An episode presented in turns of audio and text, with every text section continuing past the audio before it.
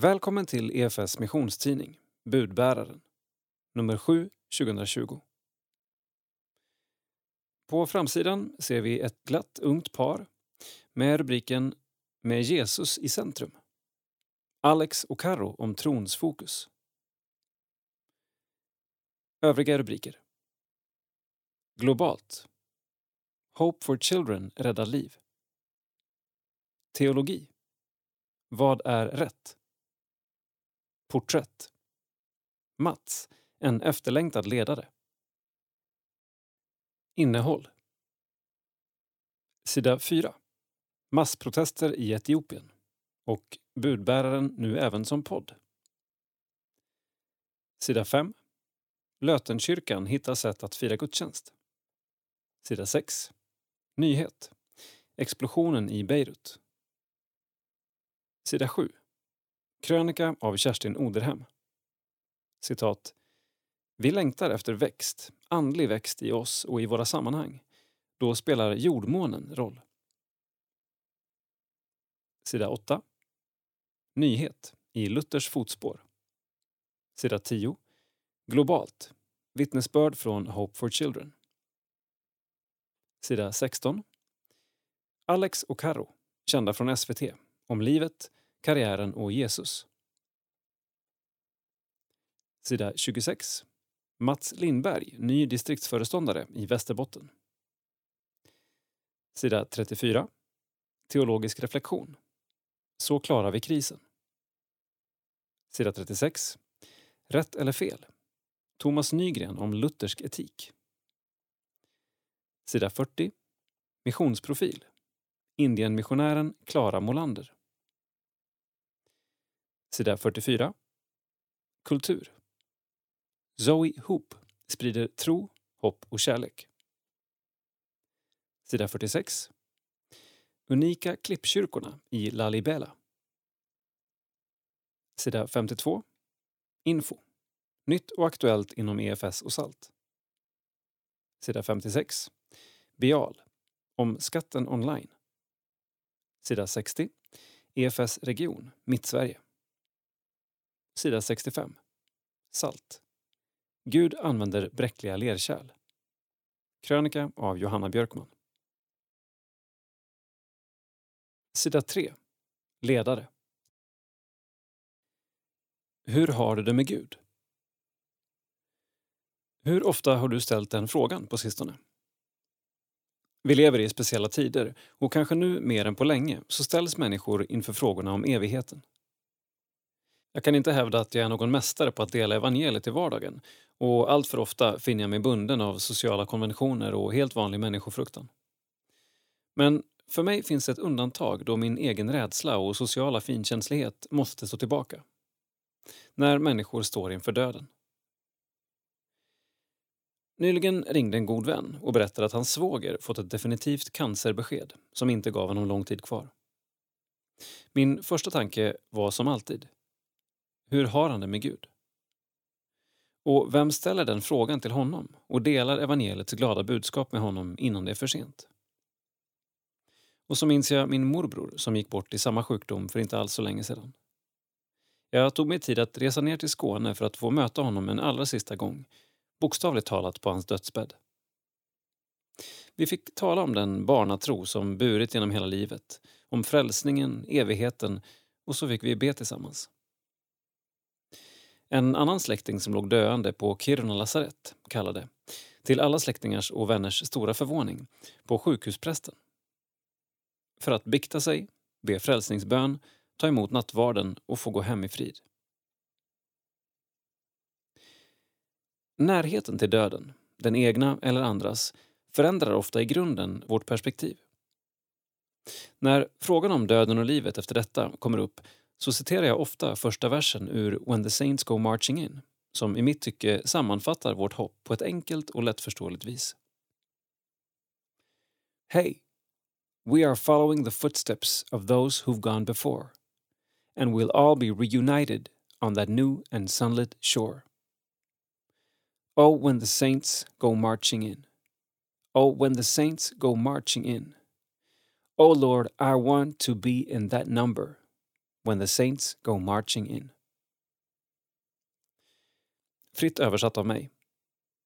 Vi följer i fotstegen efter de som gått före och vi ska alla återförenas på en ny och soldränkt strand. Och så en enkel bön att få vara en av dem som får vara med om det. Underförstått eller uttalat på grund av Jesu kors. Vi måste alltid vara beredda på att dela med oss av det hopp som håller hela vägen hem. Johan Eriksson, chefredaktör och ansvarig utgivare. Sida 4. Kortnytt. Oroligt i Etiopien. Våldsamma protester efter mord på artist. Den populära sångaren Hachalu Hundessa sköts till döds på öppen gata i Etiopiens huvudstad Addis Abeba 29 juni. Sedan dess har protesterna avlöst varandra i hela landet. Mordet sägs vara etniskt motiverat och har triggat oroligheter i det politiskt instabila landet, rapporterar TT.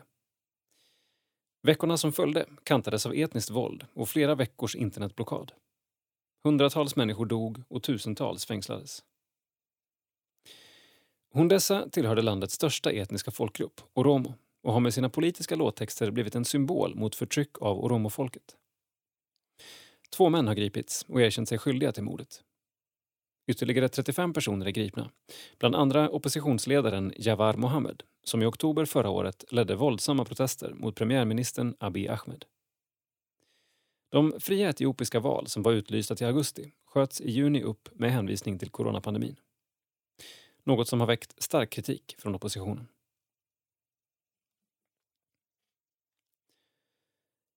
Budbäraren i poddformat. Nu kan du lägga till budbäraren till din lista med favoritpoddar. Budbäraren har sedan tidigare funnits som taltidning och erbjudit människor med synnedsättning en skiva hemskickad med inspelningar. Nu blir det även ett poddformat av alla inspelningarna. Det gör budbäraren mer lättillgänglig för de som av olika anledningar har svårt att läsa eller helt enkelt föredrar att lyssna. Varje artikel från budbäraren får ett eget avsnitt som läses in av Erik Runesson. Alla nummer från 2020 ligger redan uppe och nummer från föregående år finns tillgängliga inom kort. Sök på budbäraren där du hittar podcast för att lyssna och prenumerera. Mrs Madinga går i pension. I juni avslutade ELCMs generalsekreterare Mabel Madinga sin tjänst efter många års uthålligt arbete.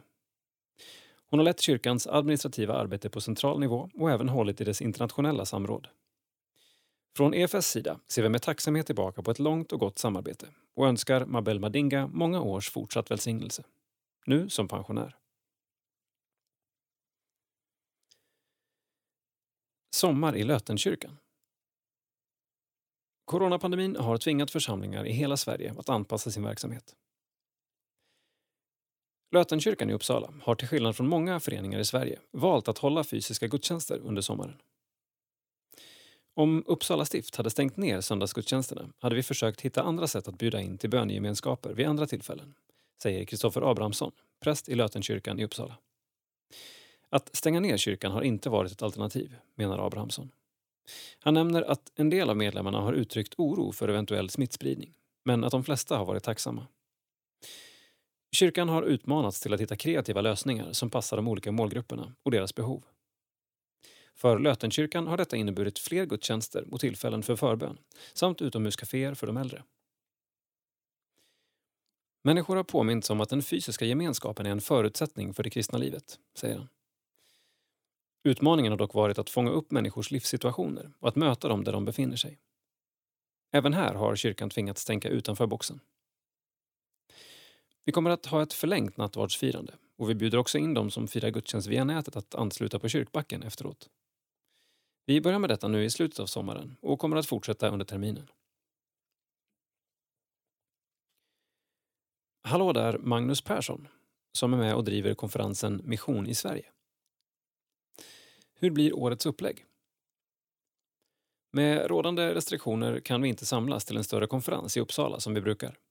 Istället erbjuder vi fortbildningsdagar på tre olika platser ute i landet. Vad är Mission i Sveriges viktigaste bidrag? Fokus på det centrala. Hur vi bygger församling, förkunnar evangelium, formar lärjungar och bedriver mission utifrån vår egen svenska kontext med lärdomar och intryck från ett helkyrkligt perspektiv. Vad hoppas du att deltagarna ska få med sig?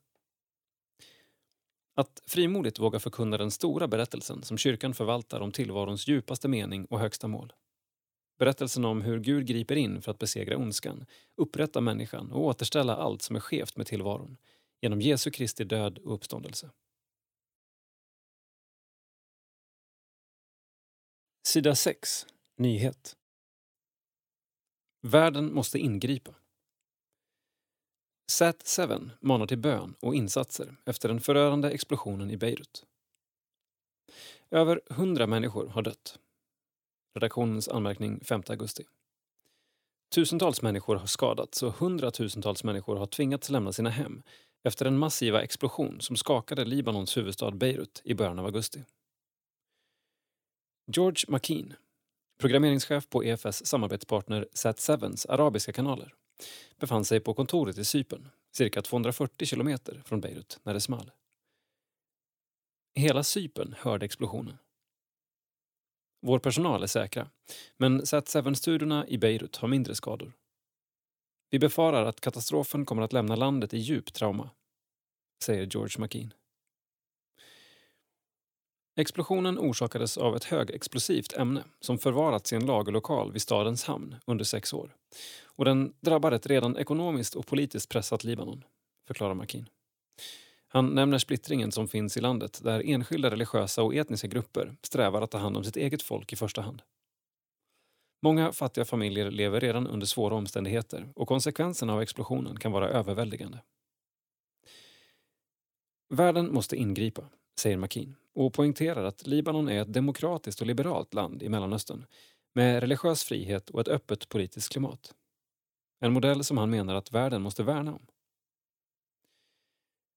Satseven vill vara en hoppfull men inte naiv kristen röst.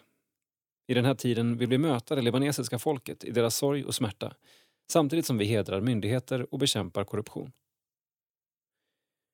Redan dagen efter explosionen, 5 augusti, bjöd Sat7 in det libanesiska folket till ett direktsänt program från kontoret i Beirut. Programmet hette Libanon, smärta och hopp och strävade efter att ge tittarna en klar bild av läget samt att stå med de drabbade i bön. Det kristna satellit-tv-bolaget startade även en bönekedja på sociala medier för landet, politikerna och människorna som hade drabbats av explosionen. Miljontals tittare i Mellanöstern och Nordafrika nås av Sat7 sändningar. EFS är sedan många år samarbetspartner med Sat7 och bidrar därmed till att sprida evangeliet i en region där kristen mission länge har haft stora utmaningar. Sida 7. Krönika. Kom ihåg att det stora alltid börjar i något som varit litet, skriver Kerstin Oderhem. Att plantera för framtiden. Under den här våren ställde vi in alla semesterplaner med anledning av coronaviruset. Istället bestämde vi oss för att satsa på något som skulle kräva vår närvaro hemma och vi bestämde oss för en fruktträdgård. På det utrymme på cirka 40 kvadratmeter som vi utsett för ändamålet är jorden av urusel kvalitet och därför bokade vi en grävmaskin som skulle komma och gräva ur och fylla på med ny jord. Enorma stenar grävdes fram ur marken och en rödaktig lera fyllde grävmaskinens skopa. Grävmaskinisten körde bort lass efter lass med gammal jord och återvände med mörk mylla. Jag älskar matjord och hjärtat jublade. När så den nya jorden var på plats gick jag bort till mina nyinköpta fruktträd. Jag tittade på de skrattretande små plantorna och blickade bort mot den stora jordytan en bit längre bort. Frestelsen att köpa mer träd kändes akut. Men jag försökte, och försöker fortfarande, sansa mig och tänker att plantera nu är att plantera för framtiden. Fruktträdens kronor ska kunna breda ut sig också om tio år.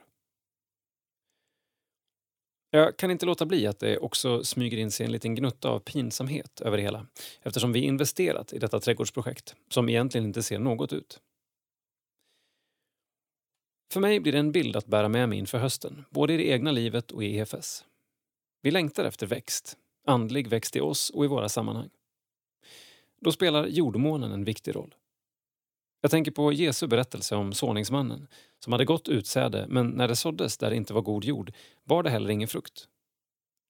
Finns det sådant i oss eller i våra föreningar som behöver lyftas fram i ljuset? Stenar som behöver grävas bort?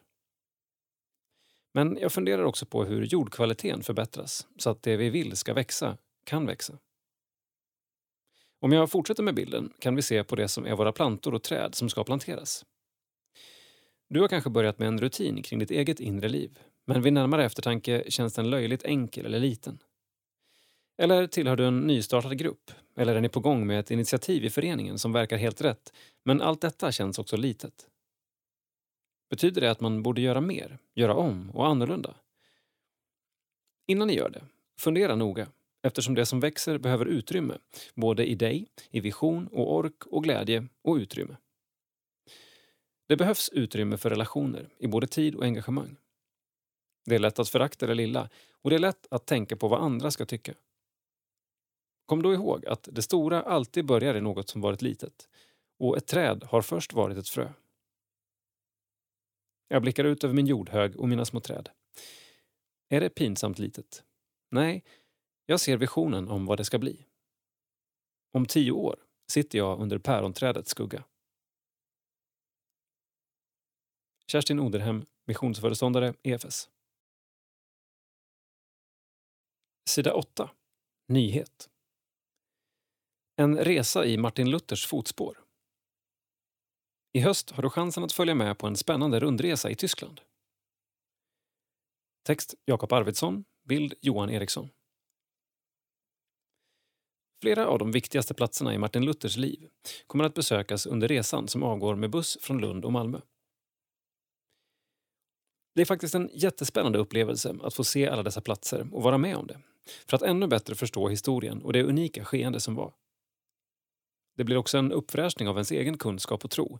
För många kan det bli lite av en förnyelseresa, säger Thomas Nygren, som är reseledare för tredje gången på en sån här resa. En klar höjdpunkt under dessa resor brukar vara att delta vid medeltidsfesten i Wittenberg. Den plats där Luther spikade upp sina världsberömda teser på Slottskyrkan. Resans deltagare kommer dit precis när reformationsdagen 31 oktober 1517 firas. Det är den viktigaste orten i Luthers liv och det brukar pågå Lutherspel, konserter, gudstjänster och annat under denna medeltidsfest, säger Nygren. Martin Luther är tveklöst en av historiens allra viktigaste teologer och den som genom sina återupptäckter av bibliska sanningar fick revolutionera hela norra Europa. De reformatoriska upptäckter Luther gjorde, med sina kollegor så småningom, är vårt sätt att närma oss Bibeln och vårt sätt att uttrycka vår tro. Luther är otroligt viktig och om man ser till luthersk väckelsehistoria så har ju återupptäckten av evangelium gång på gång varit en nyckel i väckelserna. Så även i den rosenianska väckelsen där Rosenius citerar Luther sida upp och sida ner i sina artiklar. Säger Nygren och fortsätter. Luther var en väldigt vanlig människa på många sätt, fast han tog livet på stort allvar. Han kämpade med alla krav och att hitta en fast punkt i tillvaron. Och när han upptäcker den så låter han allting sorteras utifrån den upptäckten. Det skapar struktur åt livet och en frihet som ger honom mod att möta livet, döden och samtidens utmaningar. Det erfar människor än idag när de upptäcker och blir gripna av evangeliet. Platser som besöks. Eisleben, där Luther föddes och dog. Erfurt, där han studerade. Eisenach med möjlighet att besöka ett Lutherhause samt Johann Sebastian Bachs födelsehus. Wartburg, där Luther satt fånge och översatte NT till tyska. Wittenberg, där Luther spikade upp teserna. Där firas också reformationsdagen, 31 oktober 1517. Buss från Lund och Malmö genom Danmark till Tyskland. Fakta bussresan. Resan görs med buss med begränsat antal platser på grund av extra utrymme i och med coronapandemin. Datum?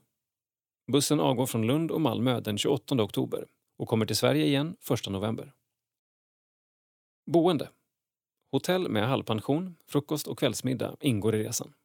Man bor i delade rum och kan få ett eget rum mot ett litet tillägg. Pris. 6 890 kronor är priset för resan och då är inträden, kost och logi inräknat. Lunch ordnas på egen hand. Anmälan görs genom exodusresor.se. Se Lutherresa med EFS och Fjällstedtska.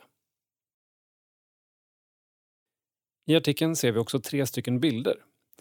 Den första bilden på det medeltida slottet Wartburg utanför Eisenach i östra Tyskland där Luther frivilligt satt inspärrad och översatte Nya testamentet till tyska 1521. Den andra bilden på Luthers arbetsrum i slottet Wartburg.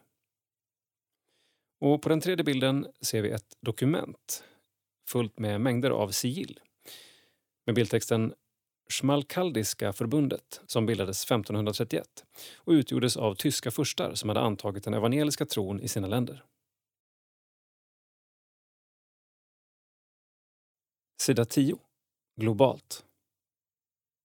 Som att födas på nytt. Hos Hope for Children i Etiopien föds hopp om en bättre framtid. Möt tre personer som vittnar om förvandlade liv.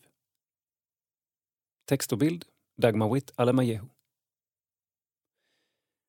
Det är en solig eftermiddag på Hope for Children's, HCE, huvudkontor i Addis Abeba.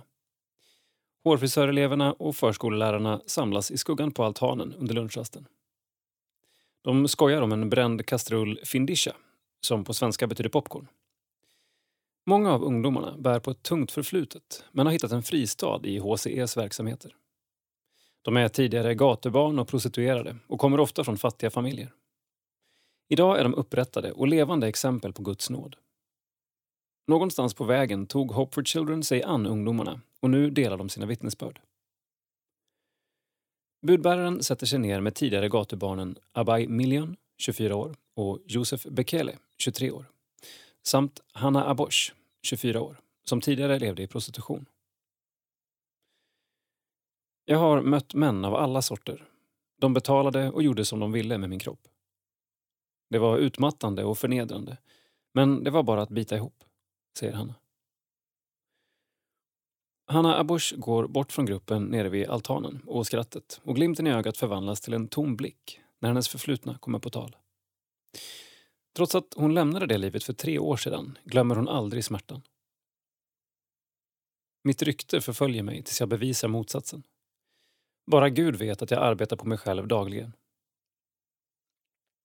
Hon är uppvuxen i huvudstaden Addis Abeba och lämnade sin familj självmant, totalt oförberedd på vad som väntade henne på gatan. Hon förklarade att rebellen i henne vägrade anpassa sig till föräldrarnas regler och måsten. Att vakna upp i olika städer i Etiopien hörde till vardagen och efter att ha arbetat som hembiträde, servitris på ett café och putsat skor på gatan hamnade hon till slut i prostitution. Hon beskriver sexyrket som en köttmarknad. Så fort det blev tillfälle drack hon alkohol för att dämpa känslorna och för att förtränga minnena av smärtan som okända män åsamkade henne. Både fysiskt och psykiskt. Trots att hon levde ur hand i mun var hon fast besluten att fortsätta försörja sig själv. Om det så var på bekostnad av hennes välmående. Jag gifte mig med en man, blev gravid och födde en son när jag var 19 år gammal. Sen lämnade jag mitt barn till mina föräldrar och flydde. Idag är han fyra år gammal och jag får inte träffa honom på grund av mitt förflutna. Till slut flyttade hon hem igen och där fick hon ett möte med Gud. Han gav henne styrka och kraft att lämna mörkret. Hon säger stolt att hon har gått en frisörskola på tio månader hos HCE. Här har jag lärt mig att leva ett normalt liv, att kunna lita på människor igen och att tro på mig själv. Min dröm är att tjäna Gud och att vara ett ljus för andra människor. Jag vill leva utan att sakna något materiellt. Det gör ont att dela mina drömmar för jag vet att de ännu är utom räckhåll. Abai Million och Josef Bekele träffades på HCEs pojkverksamhet Lighthouse och blev nära vänner. Båda har levt ett tufft liv som gatubarn på Addis gator. Budbäraren följer vännerna och HCEs grundare Jonas Tesfaye till förskoleverksamheten som ligger i ett av stadens mest förfallna och fattiga områden. Killarna är omtyckta av barnen och Abai säger att känslan är ömsesidig. När jag var barn var det inte riktigt någon som tog hand om mig. Ingen som visade mig vägen. Även om förskolan inte är ett område som jag vill arbeta inom får jag glädje av att kunna vara den förebilden som jag själv aldrig hade, säger Abay. 24-åringen är född och uppvuxen utanför Addis Abeba i Dorse, i närheten av staden Chencha. Han flyttade till huvudstaden i 12-årsåldern då han inte hade någon familj eller släkt. Väl i storstaden hamnade han automatiskt på gatan. Jag blev tidigt erbjuden alkohol. Kylan och hungern var inte lika påtaglig som när jag var nykter. Han berättar att många av hans vänner som bodde på gatan har dött. Vissa har försvunnit och andra fått funktionshinder på grund av bilolyckor. Under tiden på gatan tvättade han bilar utanför en restaurang. Det var också där han kom i kontakt med Jonathan från HCE. Han lyckades vinna Abais förtroende genom att bjuda honom på mat, betala för frisörbesök och vittna om Jesus. Sedan fick han följa med till HCEs huvudkontor. Jag föddes på nytt under min vistelse på Lighthouse Project. Pojkhuset Lighthouse, fyren, är numera nedlagt men var då ett hem för unga pojkar som tidigare levt på gatan. Här fick de hjälp med utbildning och stöd i att leva ett normalt liv. Abai bodde tillsammans med 43 killar och fick börja i sjätte klass.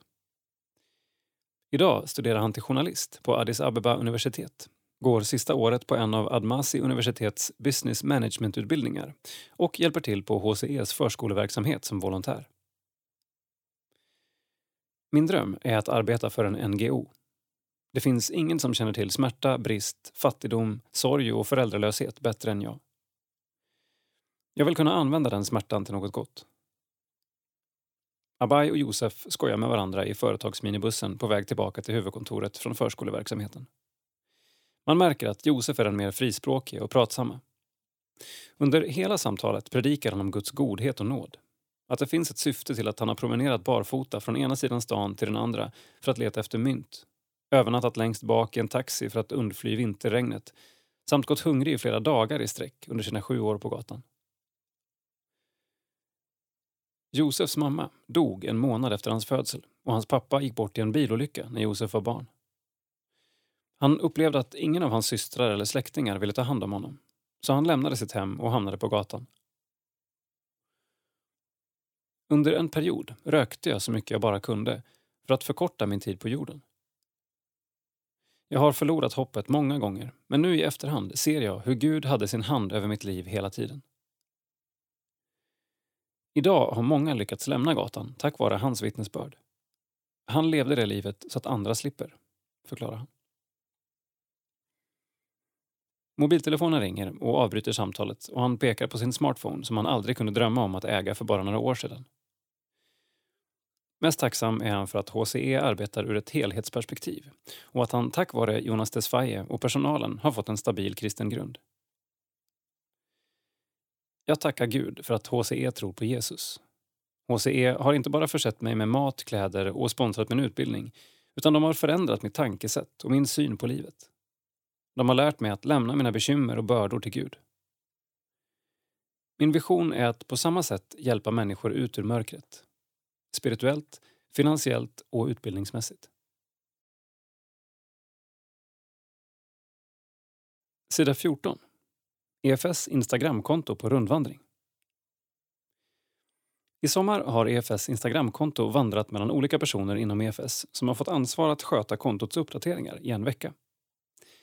Här kan ni se ett axplock av inläggen från världen över. Veronica Öjfelt Svartdal, föreståndare EFS-gården Höllvikstrand. Tänker på alla gäster som kommer och går på gården just nu.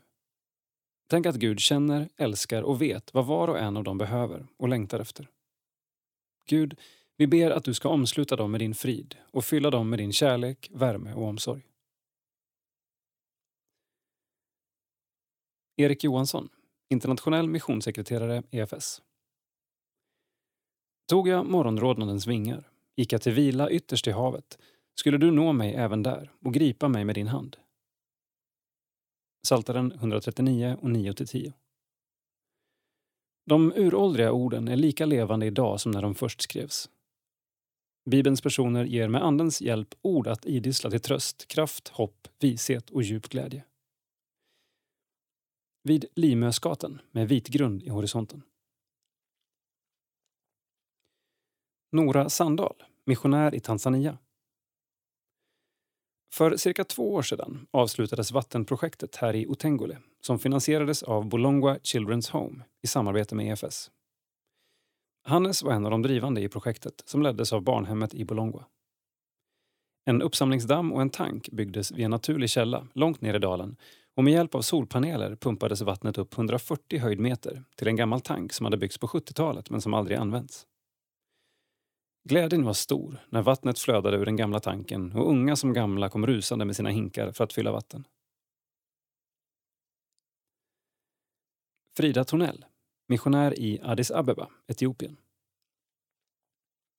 Andreas och jag har ju varvat arbete med semester och barnens skolundervisning denna sommar. Barnen har snart varit hemma i fem månader på grund av rådande restriktioner. Men när det gäller vårt arbete så blandas det oftast hejvilt ändå, även när det är som vanligt. Konturerna är suddiga och livet inte så uppdelat. Vi trivs oftast med det. Idag har jag och Isak ägnat ett par timmar i Addis-trafiken. Handlat teff, kiro, olja och mjöl åt människor i församlingen som har större behov nu än annars. Andreas är bland annat pastor i den engelskspråkiga lutherska kyrkan här. Sedan hembesök. Med munskydd och massor av desinfektionsmedel. Jag stinker desinfektionsmedel. Några kvinnor kunde dock inte låta bli att överösa Isak med pussar. Svårt att hålla distans. Men det här är en fin uppgift. Framförallt nu när vi inte träffar människor lika ofta som vanligt. PS. Det finns ganska stora supermarkets här också.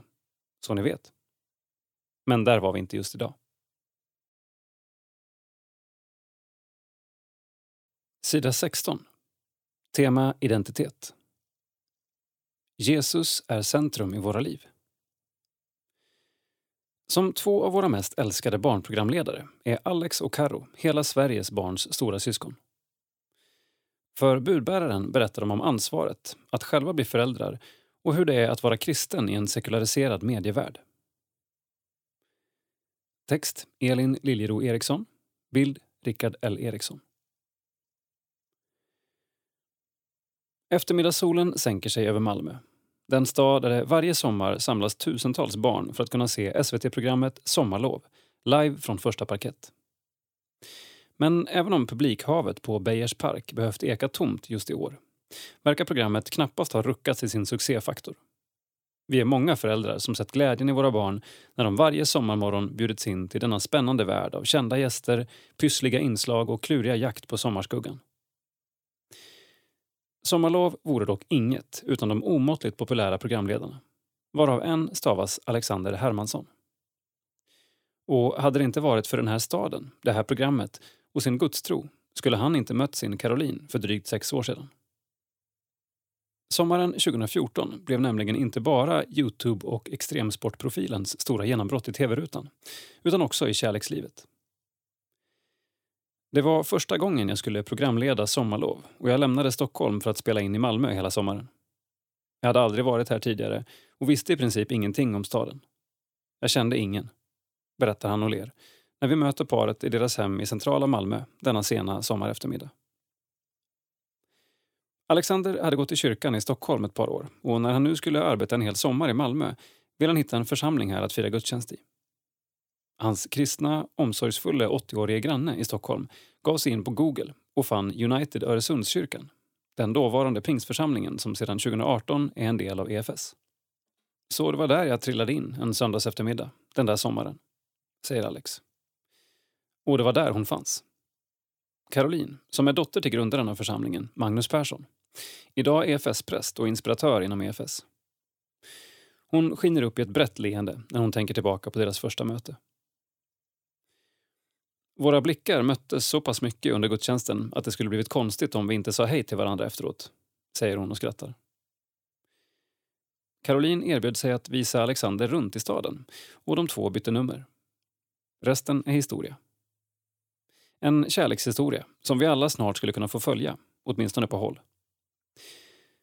För drygt ett år senare friade Alexander storslaget till musikalutbildade Caroline med att utföra Grease-numret “You're the one that I want” på Stortorget i Malmö. En video som idag har över två miljoner visningar på Youtube. Och sedan dess har man kunnat få en inblick i deras liv genom flera olika tv-program.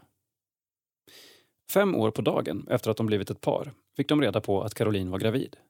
Och nu, när budbäraren träffar paret, är de bara dagar ifrån att bli föräldrar för första gången.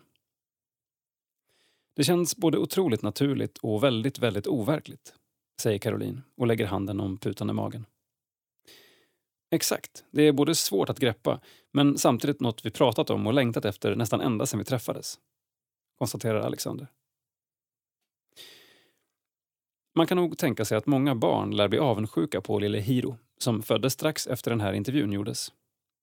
För Alex och Karo, som de kallas både privat och i rutan, är trots allt drömbarnvakter. Det har de bevisat i sin show Värsta bästa barnvakterna på SVT.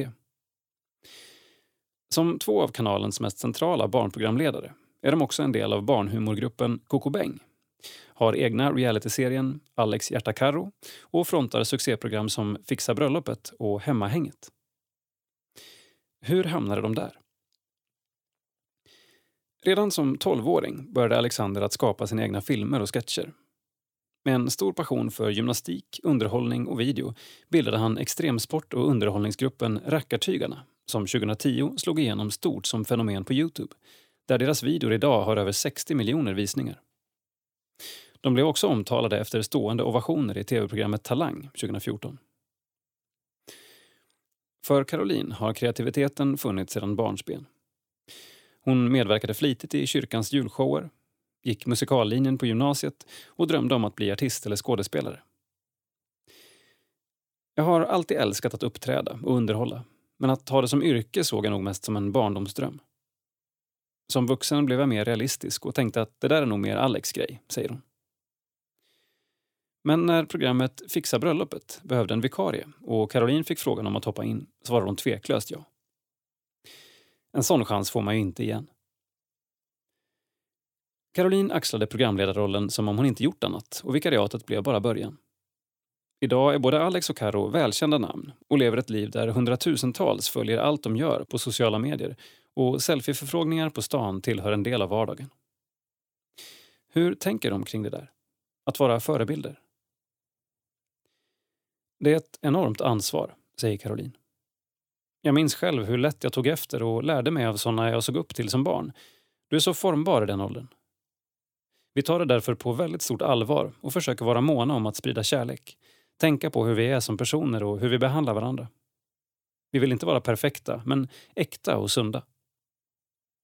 Alexander nickar eftertänksamt. Jag har tänkt mycket på det där med att vara förebild. Vill man det? Orkar man det? När man gör program för barn då blir man ju faktiskt, ja man blir ett stora syskon till hela Sveriges alla barn, säger han och blir återigen tyst för ett slag. Men jag har landat i att det är en hedersplats som Gud har satt oss på. Det är verkligen en ära. Och när jag påminns om det, hur värdefull roll jag får lov att ha, finns det alltid extra kraft att hämta. Kraften finns också i deras kristna tro. Tron på Jesus är centrum i vårt liv. Känner man oss vet man om att den är det, säger Caroline. Alexander beskriver den som avgörande. Nästan allt i vardagen kretsar kring Jesus och min tro på honom. Jag ser det som en superkraft att få börja varje dag med att be och lyssna på lovsång. Den kraften märker jag av, framförallt om jag låter bli. Resonemanget bottnar i en erfarenhet från de tio år han varit i nöjesbranschen. Min tro hjälper mig att påminnas om att jag har min identitet i att vara Guds barn och inte i det jag gör. För det har varit, och är fortfarande ibland, något jag får kämpa med. Det är så lätt, inte minst när man är offentlig och inne i sociala medier, att hela tiden räkna sitt värde i tittarsiffror. Tron hjälper mig att släppa det och påminna mig om att jag har mitt värde i vad Jesus säger om mig. Punkt. Som pastorsdotter växte Caroline praktiskt taget upp inom kyrkans väggar i en kristen familj och omgiven av människor hon kunnat dela sin tro med. Jesus har alltid varit viktig för mig och jag har aldrig känt mig ensam som kristen tack vare att jag har haft lyxen att växa upp med kristna, säger hon. För Alexander däremot, som är uppvuxen med mamma, pappa och lillebror i Huddinge utanför Stockholm, var tron något han länge kände sig rätt så ensam om. Och knappast något man gjorde en stor sak av. Tvärtom. Pappa blev kristen strax innan jag föddes, men min mamma har aldrig varit troende. Nu när jag ser i backspegeln inser jag att det hade en väldigt bra effekt på mig, säger han och förklarar. Det blev ju nästan lite förbjudet att tro och det som är förbjudet är ju spännande. När mamma inte var hemma var det fritt fram att ställa en massa frågor till pappa om allt det där spännande som man inte kunde prata om när som helst. Och i största hemlighet plockade jag fram kristna böcker vid pappas nattduksbord och läste. Som om det var en förbjuden handling. Han skrattar. Jag minns att jag lovade mig själv att när jag fyllde 18 år och kunde göra som jag ville, då skulle jag gå till kyrkan. Och så blev det faktiskt. Jag hade i princip aldrig gått i kyrkan innan jag blev vuxen och kunde göra det själv. Men en tro på Gud har jag alltid haft på något sätt. Hur är det då att verka i en rätt så sekulär medievärld och samtidigt leva med Jesus i centrum i sitt liv? För Alexander och Caroline är svaret ganska enkelt. Jag tror att vi alla är kallade till olika typer av missionsfält. Det här jobbet är vår kallelse och då gör vi det till 100 procent utifrån de vi är. Eftersom man får följa oss på nära håll i våra olika kanaler blir också vår kristna tro en del av det man får se. Vi kommer aldrig att trycka på någon något, men får vi frågor om vår tro försöker vi alltid svara, säger Caroline och tillägger våra närmaste vänner är en stabil grupp kristna som vi delar tron och livet med. De är inte ett dugg fixerade vid våra jobb och vi kan verkligen prata om allt. Det är väldigt skönt. De berättar att de alltid känt stöd från sin arbetsgivare och inte har blivit särskilt ifrågasatta för sin tro. Vi har varit jätteförskonade ur den aspekten. Det finns säkert en och annan som tycker att det känns opassande att vi är kristna, men hittills är det ingenting som vi har läst eller hört om. Man ska ju få lov att vara den man är och tro på vad man vill, säger Alexander. Däremot upplevde han sig länge som ensam kristen i branschen. När jag kom in i nöjesbranschen upplevde jag samma sak som jag gjort hela min uppväxt, att det var tomt på kristna omkring mig. Men den senaste tiden tycker i alla fall jag att det verkar ha ploppat upp fler kristna. Eller åtminstone många som är nyfikna på Gud, säger han, medan Caroline fortsätter. Ja, jag upplever att det verkligen finns en hunger. Nöjesbranschen är också en sån bransch där många lyckas nå drömmar de haft sedan de var små. När de väl nått dem kan de kanske uppleva ett tomrum och känslan av att de inte alls blev så uppfyllda som de trodde att de skulle bli. Det kan nog få en att söka efter något som har en större mening. Medan solen sänker sig går eftermiddagen mot kväll. Och vi kommer in på framtiden. Allt tyder på att vi lär fortsätta smittas av paret Hermanssons härliga attityd i rutan i många år framöver. Men exakt hur deras karriärer kommer att se ut är inget de tänker speciellt mycket på. Vilket är fullt medvetet. Jag hade tidigare alltid siktet inställt någon annanstans än där jag står och det gjorde att jag hade svårt att se vad jag har och känna mig nöjd. Det är något jag har övat på under lång tid. Självklart har jag drömmar, men mest försöker jag njuta av det jag gör här och nu, säger Alexander. Caroline berättar att hon aldrig varit speciellt kräsen med var Gud vill att hon ska vara. Vi är otroligt välsignade med allt vi får göra, men jag tar en dag i sänder och lita på att Gud kommer visa mig nästa steg, för det har han gjort hittills så tydligt. Nu har Gud satt mig här och då är jag här så länge som han vill. Hon tittar på Alexander och rycker lättsamt på axlarna med ett leende. Men helt ärligt, just nu drömmer vi nog både mest om familjelivet och att få gå in i den underbara bebisbubblan. Det ska bli fantastiskt. Caroline och Alexander Hermansson. Familj. Sonen Hiro, född i mitten av juli. Ålder 24 respektive 28 år. Bor Malmö. Yrke programledare på SVT Barn. Sida 27. Porträtt. Kallad att leda. Efter 12 år som kyrkoherde ser Mats Lindberg med glädje fram emot att fylla luckan som distriktsföreståndare i EFS Västerbotten. Text och bild Jakob Arvidsson. Jag kör en stund på slingriga skogsvägar för att komma fram till Norra Sillsgatan i Ursviken. Det är här, på denna natursköna plats ett par mil utanför Skellefteå, som EFS Västerbottens nye distriktsföreståndare Mats Lindberg bor med frun Lisbeth. Solen skiner, havet glimmar och det är en magisk sommarkväll. Vi sätter oss på uteplatsen vid det nybyggda huset för att prata om Mats väg till tjänsten som distriktsföreståndare med utgångspunkt i hans uppväxt. Jag är född i Kristineberg, en liten gruvort i Västerbottens inland. Min pappa Bo var EFS-predikant och tillsammans med min mamma Anna-Greta såg de till att vi hade ett mycket öppet hem. Bland annat bodde det alkoholister hemma hos oss. Det var lite i tiden, där på 70-talet, säger Mats. När han var sex år flyttade familjen till Boliden där han spenderade hela sin ungdomstid. Väl där spelade EFS, då precis som nu, en stor roll i det lilla samhället. Vi var ett stort ungdomsgäng som hade en stark gemenskap i kyrkan. Vi hade också en liten skolgrupp. På lördagskvällarna samlades 40-50 ungdomar och det vi var med om kan nog liknas med en ungdomsväckelse. Mats kan dock inte minnas något särskilt tillfälle när han själv blev kristen utan hans tro växte helt enkelt fram naturligt under uppväxten.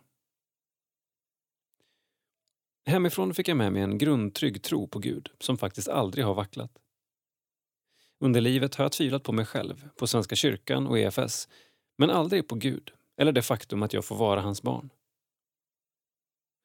I ungdomsgruppen föll det sig naturligt att han tog mer och mer ansvar. Bland annat ledde han en bönegrupp och en bibelgrupp. Och vid ungefär 18 års ålder tänkte Mats för första gången att han ville jobba i en församling. Efter en tids fundering bestämde jag mig för att söka till Johannelund i Uppsala för att läsa till pastor, som man sa på den tiden. När han berättade för föräldrarna om sina planer fick han höra att en vän till familjen, en äldre dam som bett för alla barnen sedan de var små, sagt redan när Mats var tio år att han minsann skulle bli en förkunnare. Men det hade inte Mats fått veta förrän nu, för de vill inte sätta någon press på honom.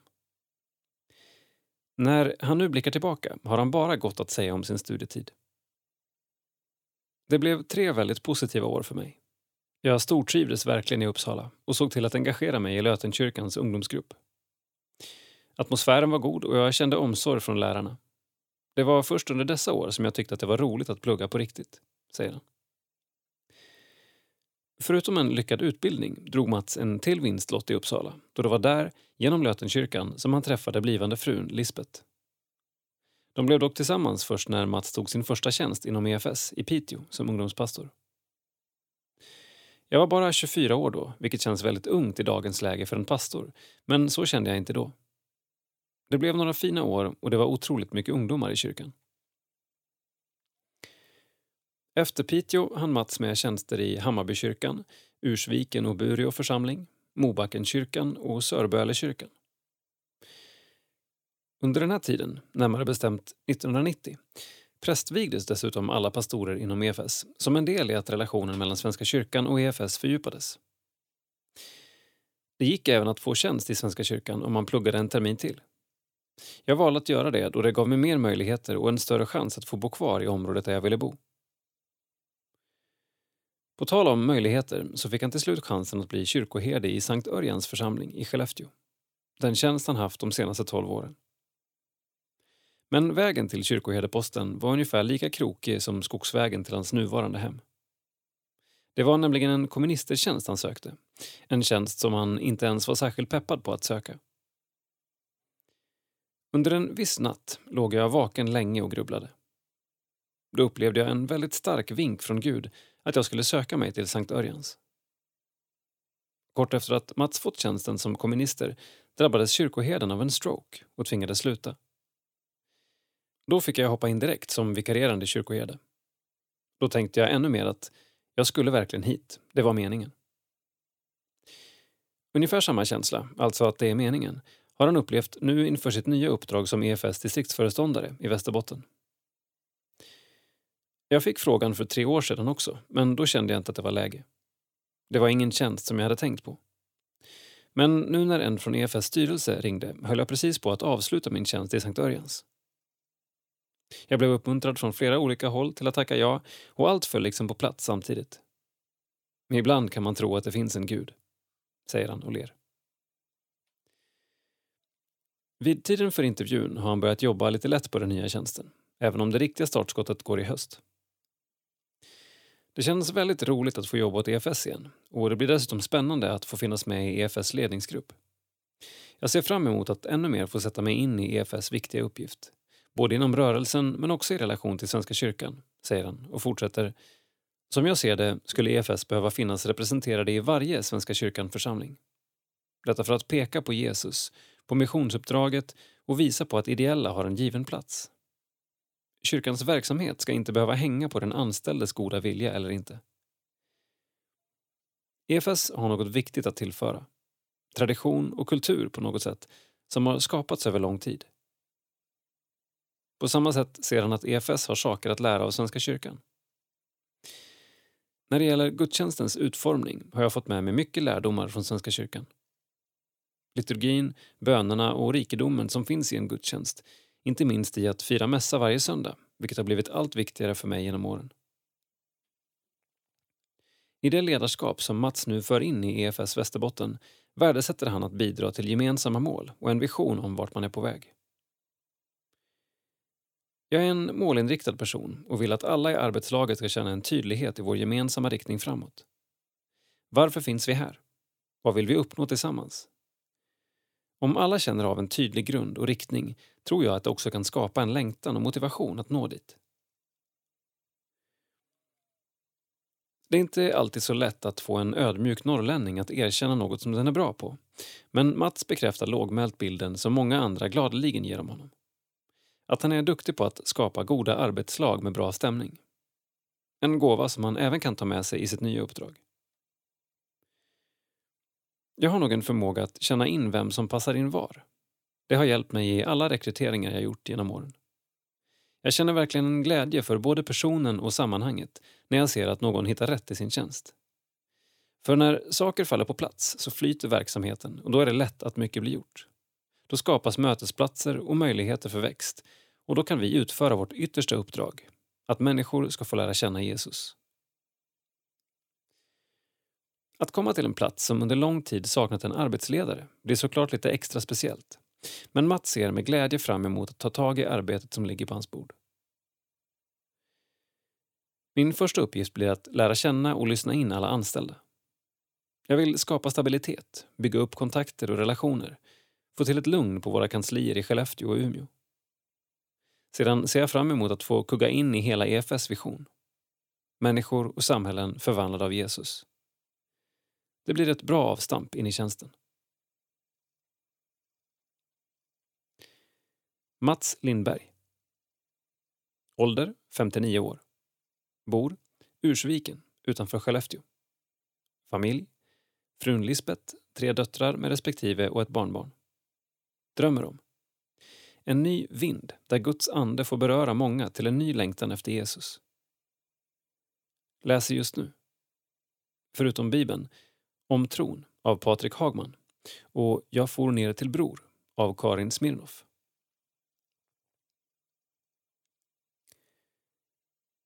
Milstolpar.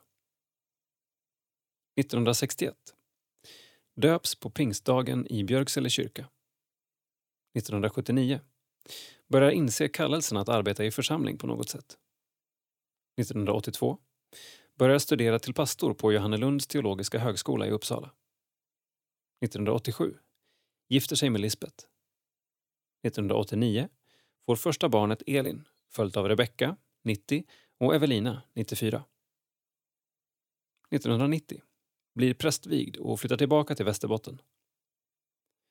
2008 blir kyrkoherde i Sankt Örjans församling.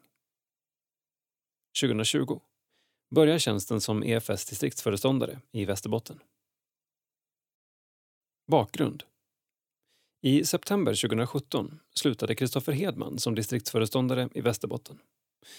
Sedan dess har tjänsten varit vakant med undantag för ett kortare inhopp på drygt ett år av Anders Lind. EFS Västerbotten har inte gått in i EFS nya organisationsmodell och därför kallas arbetsledaren fortfarande distriktsföreståndare och inte regional missionsledare. I artikeln ser vi en bild på ett gammalt tidningsurklipp med rubriken “Här säkrar Mats Lindberg guldet”. Bildtext En lite dold talang hos Mats är hans förflutna som skicklig tyngdlyftare. I idrotten, så som i arbetslivet, strävar han alltid efter tydliga mål och vill att alla runt sig ska känna en tydlighet i riktningen framåt. Sida 34. Teologisk reflektion. Att leva i en kris utan att gå in i en ny. Under coronapandemin har allt fler församlingar och sammanhang börjat söka sig ut på webben. Frågan är Vad gör det med oss och med vår tro? Text Kristoffer Abrahamsson, illustration Benjamin Kruse.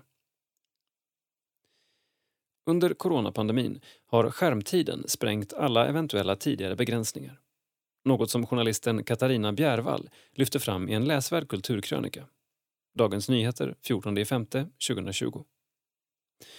De som tidigare undvek skärmar har nu tvingats sitta vid en skärm för att kunna delta i möten. Allt fler lägger mer tid för att se på serier och läsa nyheter via skärmen och numera sänder nästan varje församling andakter och gudstjänster på webben. I vanliga fall har kritik mot våra mobiltelefoner och skärmar sällan framkommit i kyrkan.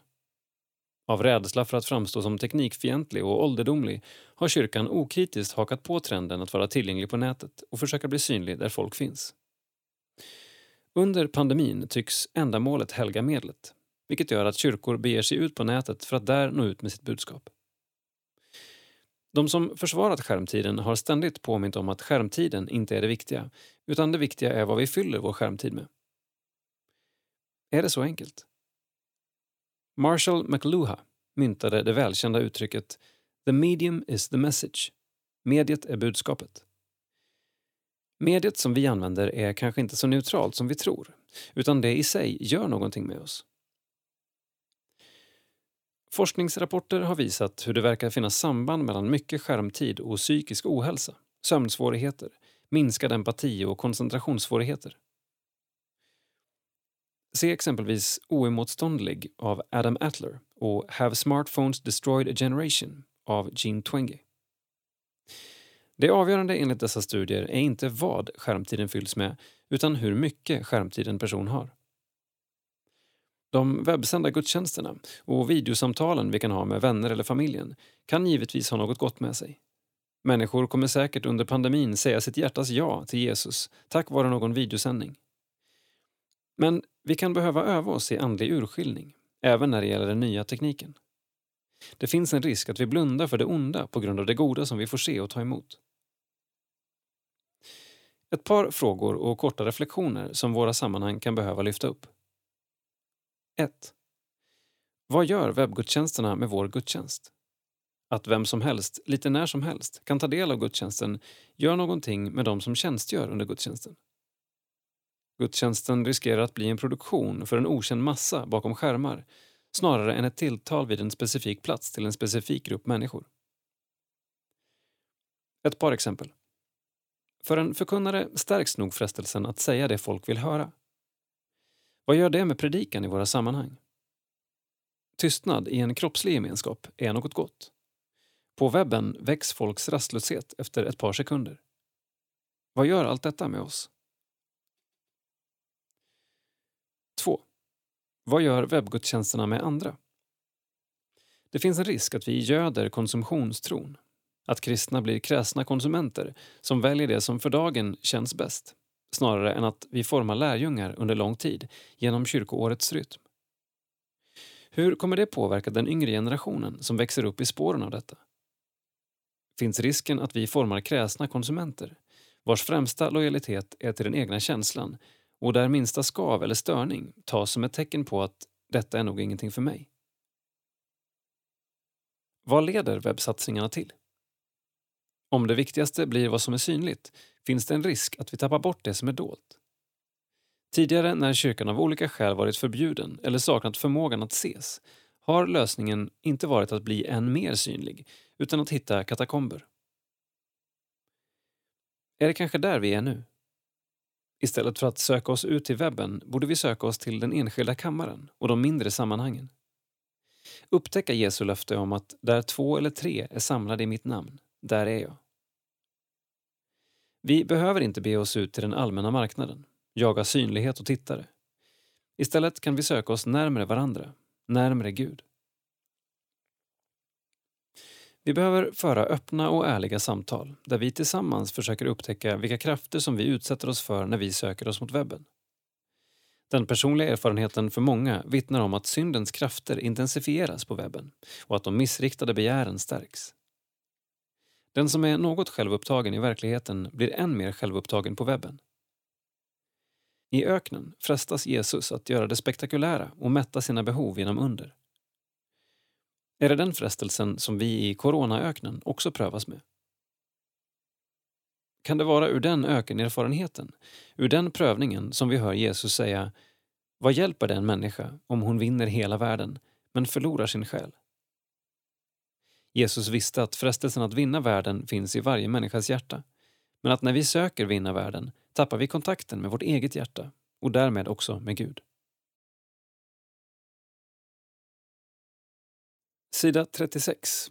Teologi. Hur ska jag veta vad som är rätt? Hur kan vi veta vad som är rätt och vad som är fel? Räcker det med våra samveten och förnuft, alternativ medmänniskornas krav på oss? Eller är vi på grund av synden så förmörkade i vår etiska omdömesförmåga att vi inte kan räkna med att det finns någon bra etik utanför Bibeln? Thomas Nygren skriver om luthersk etik. Text Thomas Nygren. Illustration Benjamin Kruse. Ett vanligt synsätt i svensk luthersk tradition har under 1900-talet varit att luthersk etik bygger enbart på det vi kan räkna ut utifrån skapelsen. Bibeln behövs inte för att bidra med någon etik. Den ger bara exempel på hur denna allmänna etik kan se ut. Men i takt med att det mångkulturella samhället växt fram har detta synsätt blivit allt svårare att försvara. Det är uppenbart att en del av det vi trodde var allmän etik egentligen var etik infärgad av det lutherska arv som under många hundra år präglat den svenska kulturen. Vår allmänna etik var mer specifikt kristet präglad än vad någon förstod. Detta gäller egentligen hela den västerländska kulturen. Detta har gjort att många som sysslar med teologisk etik börjar tänka att det gemensamma som vi kan förutsätta är lite mindre än vad man trott och att man låtit bibelmaterialet få en större roll i den kristna etiken igen. Om vi går till Luther, hur tänkte han etik? Ska den grundas på skapelsen eller Bibeln? Brydde han sig överhuvudtaget om etik? Eftersom han betonade evangeliet kan man tänka att han lät allt som hörde till lagens område, och dit hör etiken eftersom den handlar om vad människan ska göra på moralens område, tonas ner. Vi börjar med den sista frågan, om Luther brydde sig om etik. Visserligen blir i Luthers teologi människans bidrag, allt som ligger under rubriken lag, till frälsningen utraderat. Men av det ska man inte dra slutsatsen att etiken blir oviktig. Evangelium raderar inte ut Guds etiska vilja för människan. Människan är fortfarande kallad att tjäna sin medmänniska. Etik är viktigt för Luther, även om frälsningsfrågan är ännu mer central. Kristendom utan etik riskerar att bli kroppslös gnosticism, där bara det andliga räknas. Hur ser Luthers etik då ut? Ingredienserna i den är följande. 1. Skapelsen. Utifrån Romarbrevet 2.15 menar han att människan föds med en naturlig kunskap om vad som är rätt och fel. Denna kunskap om den naturliga lagen finns i hennes förnuft och samvete och gäller lika i hela skapelsen. Utifrån detta tänker Luther att de tio budorden från Bibeln inte behövs för att vi ska förstå vilka religiösa och etiska krav som gäller. De finns från början och är inbakade i själva skapelsen. Men detta är inte allt som finns att säga. Människan har ett problem som inte går att bortse från. 2. Synden. På grund av syndafallet är vår förmåga att förstå vem Gud är och vad han vill skadad på ett grundläggande sätt. Vi har inte längre tillgång till den naturliga lagen på ett rent och okomplicerat sätt. Den har även till vissa delar fallit i glömska. Vi behöver därför 3. Den bibliska uppenbarelsen. Vi behöver åter bli påminda om den lag, etik, som Gud tänkt för sin skapelse. Detta sker framförallt genom att de tio budorden blir predikade och förklarade. Detta återuppväckande av Guds etiska vilja kan endast ske genom att lagen predikas i enlighet med skriften. Men det handlar om samma lag som under all förvanskning och glömska finns skriven i människans hjärta. Det är därför vi känner igen den och kan träffas av den när den predikas.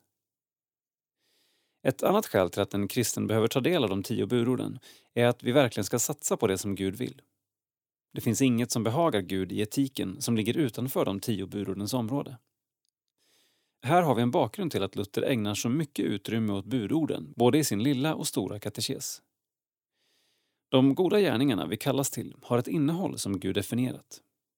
Det handlar inte om vad som helst som vi själva kan få för oss är rätt och gott. Samtidigt finns en dimension till. 4. Den helige Andes ledning. Den kristne som är marinerad i vad de tio budorden och Bibelns samlade etiska undervisning säger kan inspirerad av den helige Ande kreativt formulera nya budord, dekaloger. Dessa nya budord kommer då, när allt går rätt till, att uttrycka intentionen i Guds bud bättre, djupare och mer komplett än vad ett mekaniskt följande av Moses lag kan göra. Det handlar om att kreativt tillämpa Guds kärleksvilja idag. Detta ska inte tolkas som en frisedel att med hänvisning till Andens ledning hitta på vad som helst i etiken. Då hamnar man i de självvalda goda gärningar som Luther ofta varnar för. Man kan inte med Guds ande i ryggen skapa nya budord som går emot Bibelns samlade undervisning. Det handlar om en tjänande kreativitet med medmänniskan i fokus inom de ramar Bibelns samlade budskap ger. Sammanfattningsvis blir det av detta en luthersk etik som bottnar i skapelsen men som behöver förstärkas av Bibelns undervisning och då framförallt de tio budorden, utvecklade utifrån hela Bibelns samlade budskap. Med den helige Andes ledning är en kristen kallad att kreativt tillämpa denna kärleksetik i de olika unika situationer hon kan möta i sin vardag. Tillämpat på oss kan vi utveckla vår etik genom att älska medmänniskan, umgås med Bibeln, reflektera över de tio budorden och be om Andens ledning. God etik leder inte till frälsning, men den är bra för vår värld och våra medmänniskor. Förutom det självklara, att Gud vill den. Artikeln är även publicerad i boken Tillbaka till friheten, att tänka lutherskt idag, som kan beställas från EFS kansli.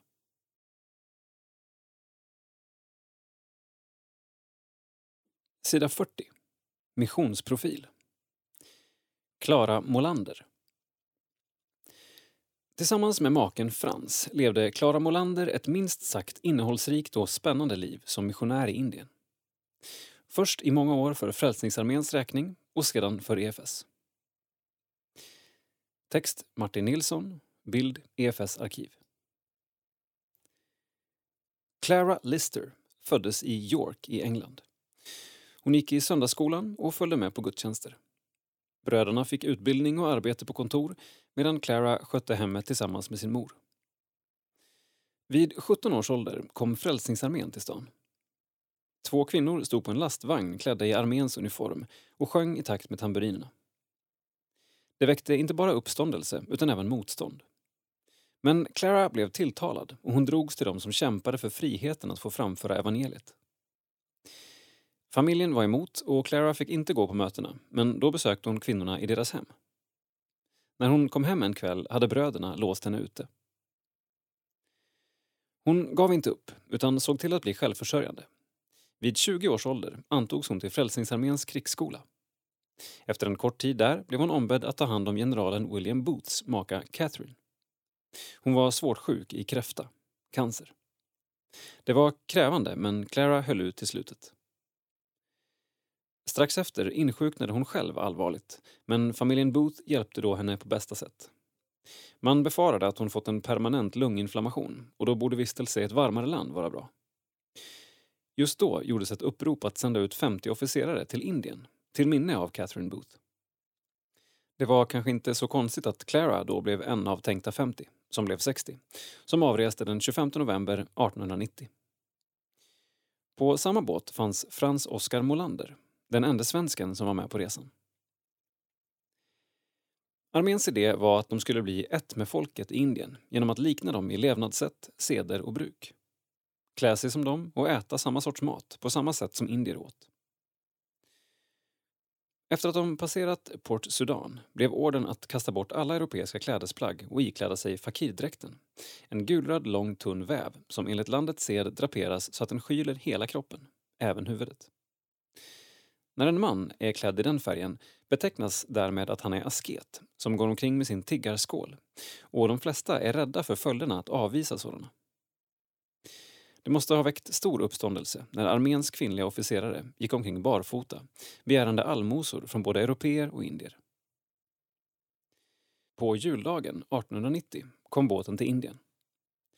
Miss Lily Booth var med på resan och hon hade en indisk gosse som Clara fick hjälpa till att sköta om. Sedan blev hon placerad i Bombay tillsammans med en annan kvinnlig officer. Under sitt andra år i Bombay insjuknade Clara i smittkoppor och intogs på sjukhus där hon fick bra vård. En dag när hon som vanligt var ute för att sälja stridsropet och be om gåvor blev hon överkörd av ett ekipage med två hästar tillhörande en engelsk general. Fast hon var medvetslös höll hon i väskan med pengarna när hon kom till sjukhuset. Hon tillfrisknade även denna gång. När Clara och hennes kamrat arbetade i en by fick de en dag besök av ett par unga manliga officerare i armén. Den ene var skotte och den andra var svensken Frans. Det dröjde inte länge förrän det bestämdes om äktenskap. Clara och Frans gifte sig den 4 juni 1894 i metodistkyrkan i Puna. Snart var även hennes kamrat gift med skotten. Bröllopsresan gick med oxkärra och det första hemmet var ett enkelt rum i ett hus av ohuggen sten och lera. Det fanns varken säng eller stol utan bara ett litet bord med korta ben. Köket var i ett hörn av rummet. Indiskt, men ej lätt för en europe. Men paret Molander var förberedda på försakelse och de skulle ju verka bland det fattiga maharfolket. en av de mest förtrampade lågkasterna och därmed drabbade av många smittsamma sjukdomar. Det dröjde inte länge förrän de båda insjuknade i malaria. De vårdade växelvis varandra tills de båda var så dåliga att de kom till sjukhus i Puna. Vård och bra mat gjorde att de snart tillfrisknade. Ej långt därefter föddes deras första son på sjukhus i Bombay, men han dog där av lunginflammation. Inom tre år födde Clara ännu ett barn som också avled. Frans fick arbeta bland engelska soldater och sjömän i Bombay och Clara bistod honom i arbetet. Men snart blev de förflyttade till Gujarat där Frälsningsarmén hade ett barnhem för ett hundratal pojkar. Nu var Clara i sitt esse. Efter åtta år, 1899, fick de i januari resa hem för första gången. Clara, som hade tagit farväl av sin mor i tanken att de aldrig mer skulle ses, fick möta henne igen. Även bröderna hade nu försonats med henne och gav sitt stöd. De fortsatte till Sverige, där deras dotter Svea föds. Samma vår reser de tillbaka till Indien, dit de anländer i maj.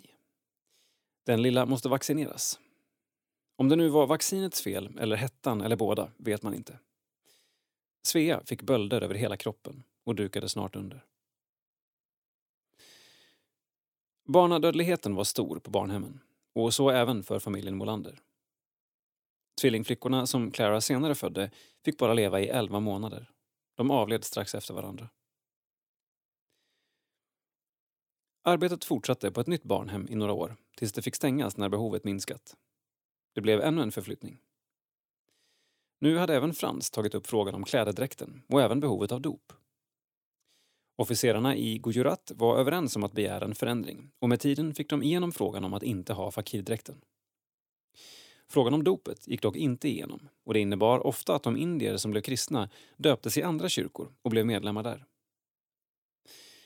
Molanders hade då tankar på att gå över till metodistkyrkan men fick då erbjudande om högre tjänst. I oktober år 1900 föddes sonen Erik och i december 1901 sonen William. 1908 fick de en 12 månaders hemresa som mestadels tillbringades i Sverige. Clara lärde sig lite svenska under den tiden. När de återvände var de båda majorer som sändes till krigsskolan, det vill säga fostrandet av indier till soldater i Frälsningsarmén.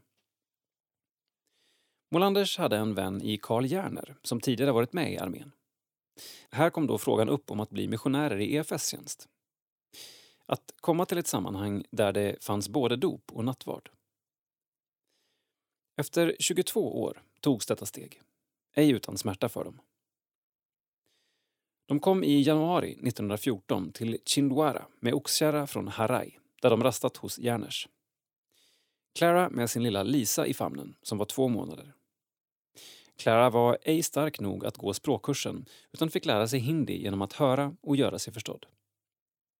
Detta blev deras tredje indiska språk. Genast fick Frans ta över pastor Carl Fredrik Lindroths uppgifter då denne stod färdig att resa hem till Sverige. När Frans blivit prästvigd efter svåra studier kom de 1917 till Nimpani, Padhar. Där fick Clara ta hand om det lilla barnhemmet och det gjorde hon med stor ömhet om barnen. År 1918 bröt en stor världsomfattande influensaepidemi ut, så även i Indien. Nimpani blev hårdast drabbat av stationerna. När Molanders i oktober kom hem från årskonferensen i Chindwara var deras tjänares hustru död och Martha Humble, Nimpanis Senana-missionär, hade avlidit. Minst en tredjedel av församlingen rycktes bort av farsoten. Barnhemmet blev snart överfullt och Clara var ständigt upptagen. Åren gick och 1923 fick familjen än en gång resa till Sverige. Sönerna hade efter avslutad skoltid i Indien rest till England och Sverige för fortsatta studier. På Hagabergs bibelinstitut fick de en viloplats där rektorsfamiljen Landgren tog hand om dem. Lisa, som då var 11 år, lärde sig svenska och blev som en svensk flicka. Tre barn fick Clara behålla av de tolv som Nils Dahlberg skriver att hon födde. I februari 1942 insjuknade Clara och råddes att söka behandling på missionssjukhuset i Nagpur. Så skedde och hon blev återställd. Men hon hade en annan åkomma som förorsakade henne stor olägenhet och som inte kunde botas utan operation. När doktorn förklarade att hennes hälsotillstånd var utmärkt så bad hon om operation. Den gick bra, men på trettonde dygnet därefter fick hon en hjärtattack och på mindre än två timmar var allt slut. Det blev ett hårt slag för Frans och barnen. Han skyndade med buss till Nagpur och han vara med på begravningen.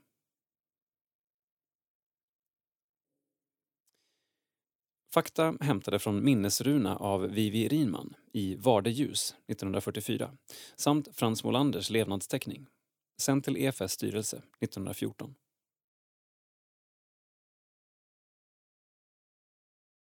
Sida 44. Kultur. Smycken som vill peka på Bibeln. Smyckeskollektionen Zoe Hoop sprider tro, hopp och kärlek. Text Dagmar Witt Elemajehu. Bild Katarina Jonsson. När du köper ett smycke från oss är vår önskan att du ska känna dig älskad och sedd samtidigt som du gör skillnad, säger grundaren Caroline Johansson.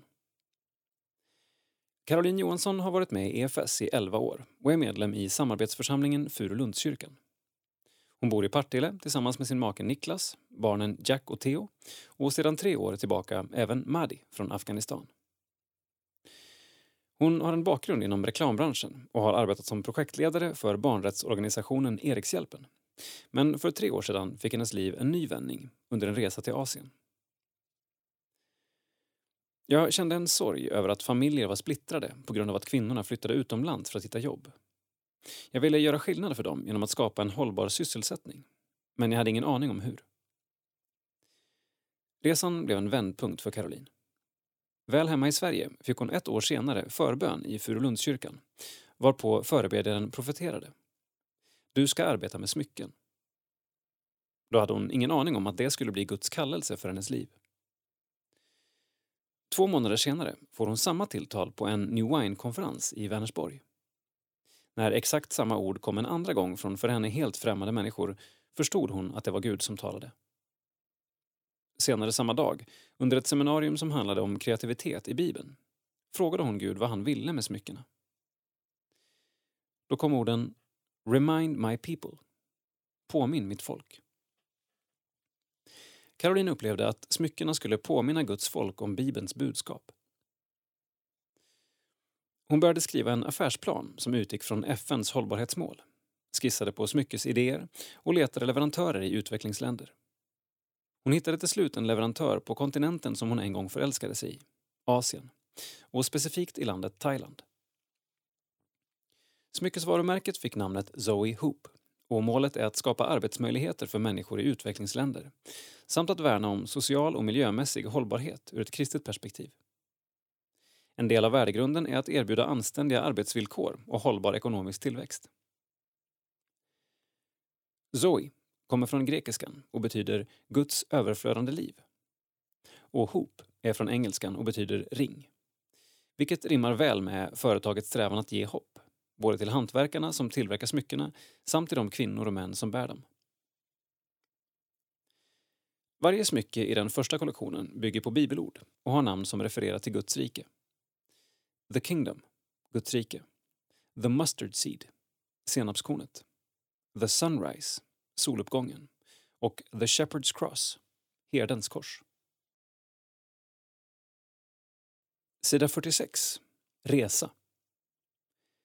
Lalibela, Etiopiens Jerusalem. De flesta kyrkor har byggts så höga som möjligt. I Lalibela i Etiopien gjorde man tvärtom. Kyrkorna mejslades ut direkt ur berget, vilket betyder att besökaren går ner till kyrkan.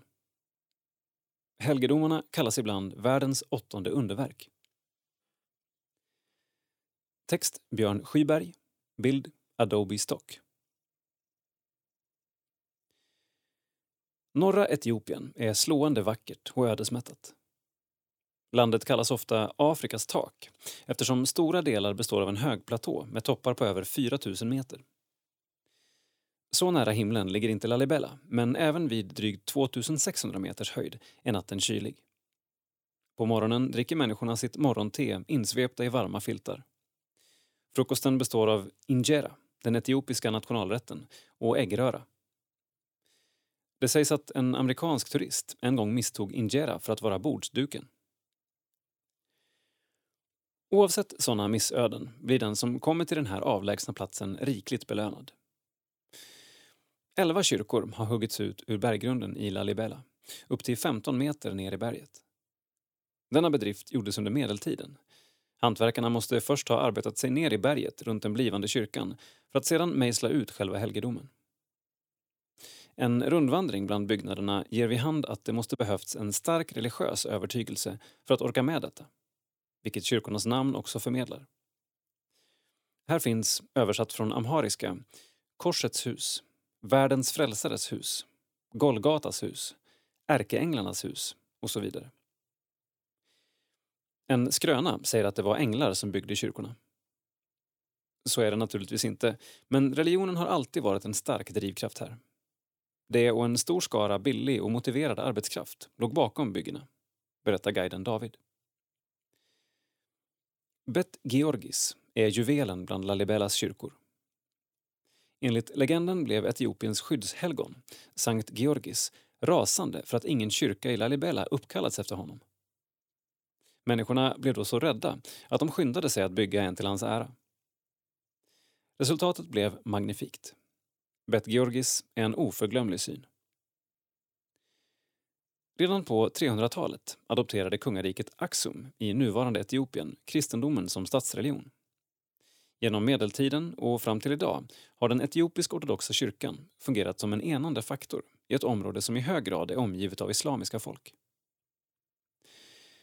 För kristna etiopier är kyrkan en viktig del av vår identitet. Den fanns här långt innan Europa kristnats och är inte en kolonial skapelse som i andra delar av Afrika, förklarar David.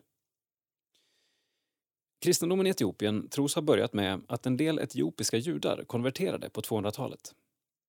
Helt naturligt ärvdes därför en hel del judisk kultur, exempelvis gällande omskärelse och regler för mat och dryck. Till och med det lilla vattendrag som rinner genom Lalibela kallas Jordan, precis som den berömda floden som rinner ut i Döda havet. Lalibelas klippkyrkor har tidigare daterats till 1200-talet. Ny forskning av brittiska arkeologer visar emellertid att de tre äldsta kan ha uppförts redan cirka 600 e.Kr.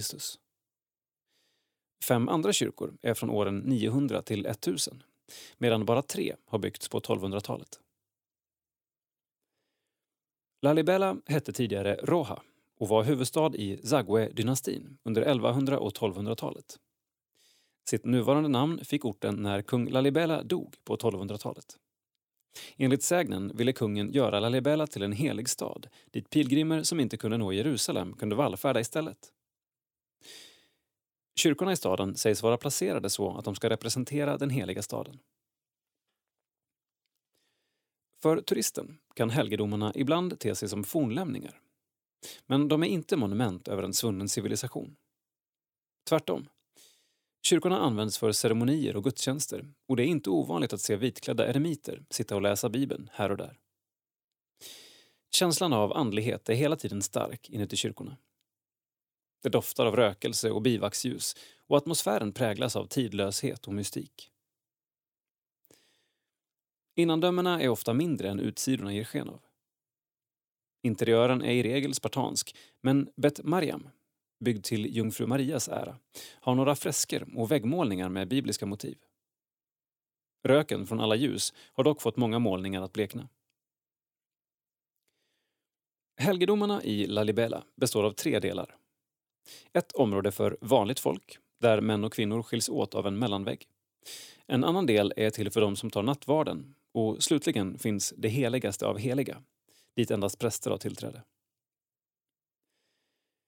Kyrkorna är välbesökta under gudstjänster då prästerna ger välsignelse och svingar rökelsekar bland de troende. Men precis som i andra grenar av kristendomen är julen den största högtiden. Staden fylls då av pilgrimer, hotellen blir fulla och människor sover utanför kyrkor eller på kullarna runt staden. Men vi firar lite annorlunda än vad ni gör i Sverige. Dels ligger högtiden två veckor senare och vi har inga julgranar. Sista veckan innan jul är det dessutom förbjudet att äta kött. Men många slarvar med det. Någon direkt tradition av att ge presenter har vi inte heller, berättar David. En intressant detalj är ganna, som är det vardagliga namnet för julen på amhariska, Etiopiens riksspråk. Orden står egentligen för ett slags landhockey som juldagen avslutas med. En motsvarighet till svensk annandagsbandy, kanske.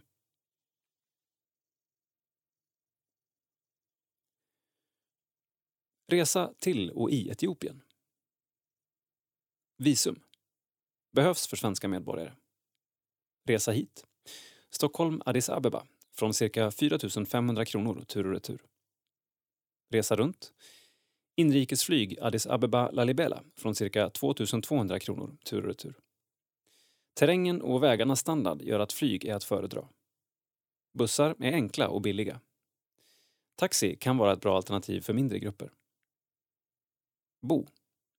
Enkla hotell finns från cirka 100 kronor per dubbelrum. Lalibela har numera en del mellanklasshotell. Äta. Grytor. Wot. Till exempel med kyckling eller grönsaker. Injera finns med vid de flesta måltider. Ofta är maten starkt kryddad. Spaghetti är vanligt över hela landet och beror på ett historiskt inflytande från Italien. Prisnivå. Låg. Trots att turister ofta får betala mer än lokalbefolkningen. På enkla restauranger går det att äta för 15 kronor.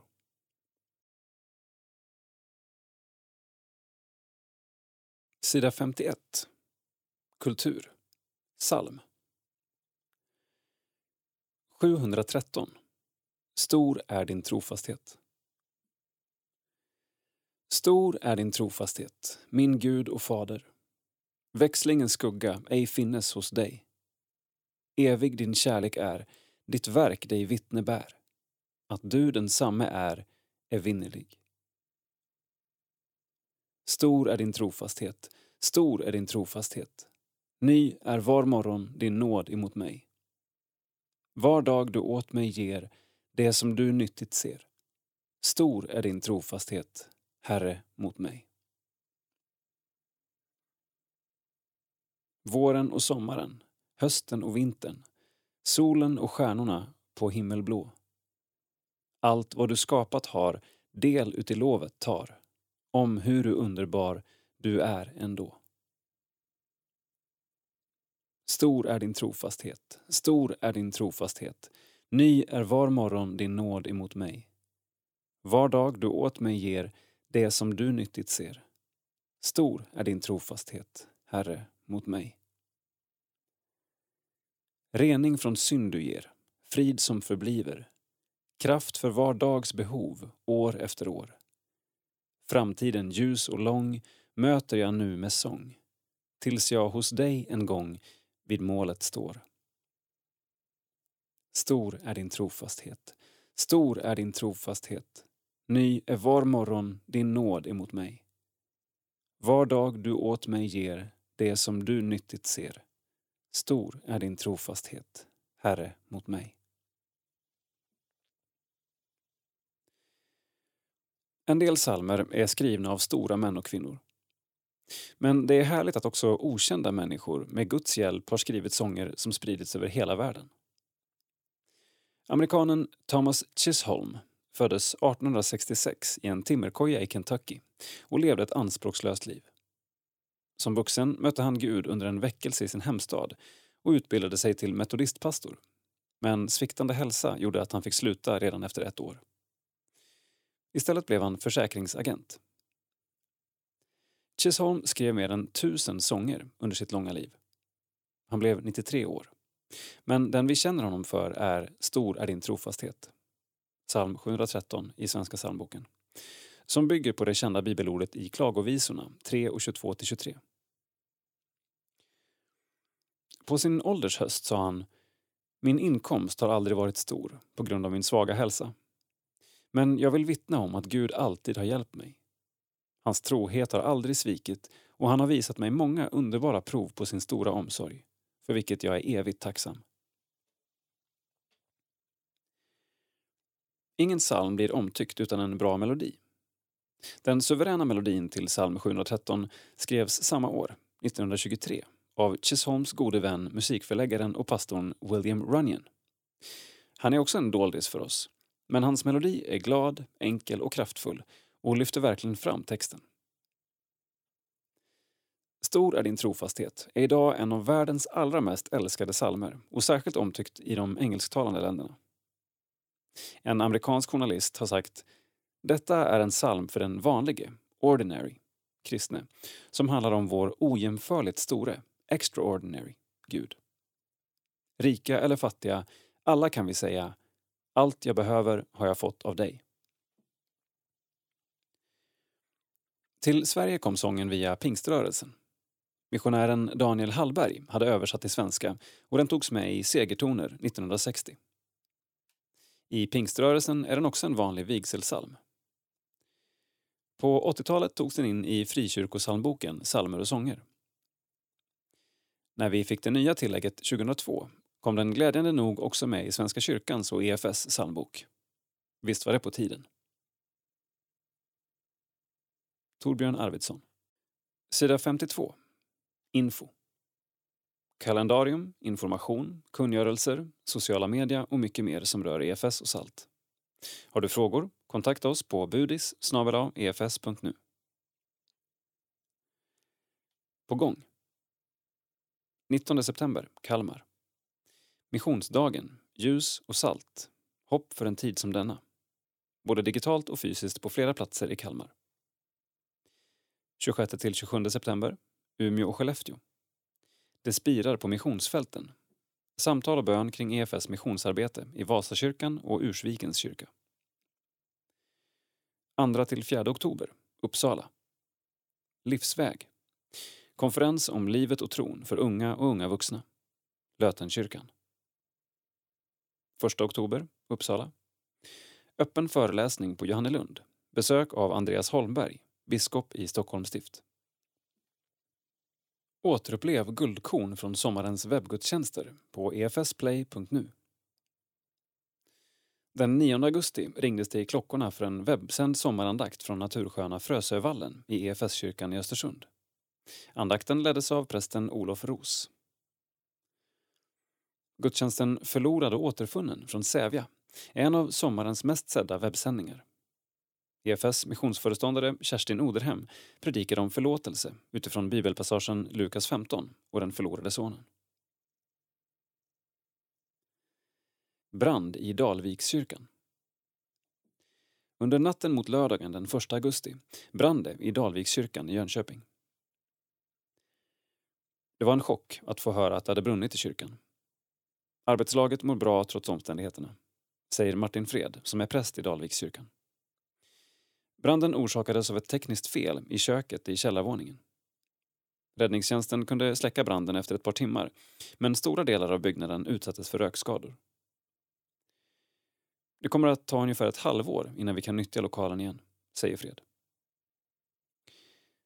Saneringsarbetet har redan påbörjats men samtliga verksamheter kommer att påverkas i höst. Styrelsen kommer att sätta sig ner och prata om alternativa lösningar. Församlingen, som har haft öppna gudstjänster sedan midsommar, kommer nu att träffas bland annat utomhus utanför Dalvikskyrkan istället. Vi kommer att ha gudstjänster på annan plats, förmodligen i närliggande församlingar.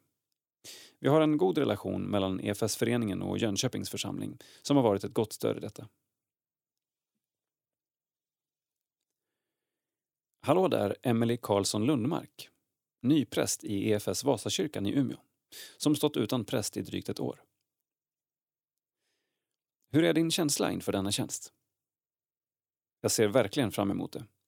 Att starta tillsammans där vi är nu och samtidigt ta tillvara på alla frågor och insikter som vuxit fram under året som gått. Du kommer närmast från tjänst i Svenska kyrkan Lidingö. Hur ser du på övergången till EFS? Jag är uppväxt inom EFS, så jag ser bara fram emot det. Den roll som EFS spelar som missionsrörelse, både här och där, knuten till Svenska kyrkan, tror jag är superviktig och relevant idag. Vad ser du mest fram emot? Att få predika är nog det jag gillar mest. Men jag gillar också att få samtala om tron och Bibeln. Det är också spännande att hitta sätt att tänka framåt och hur vi kan växa som församling.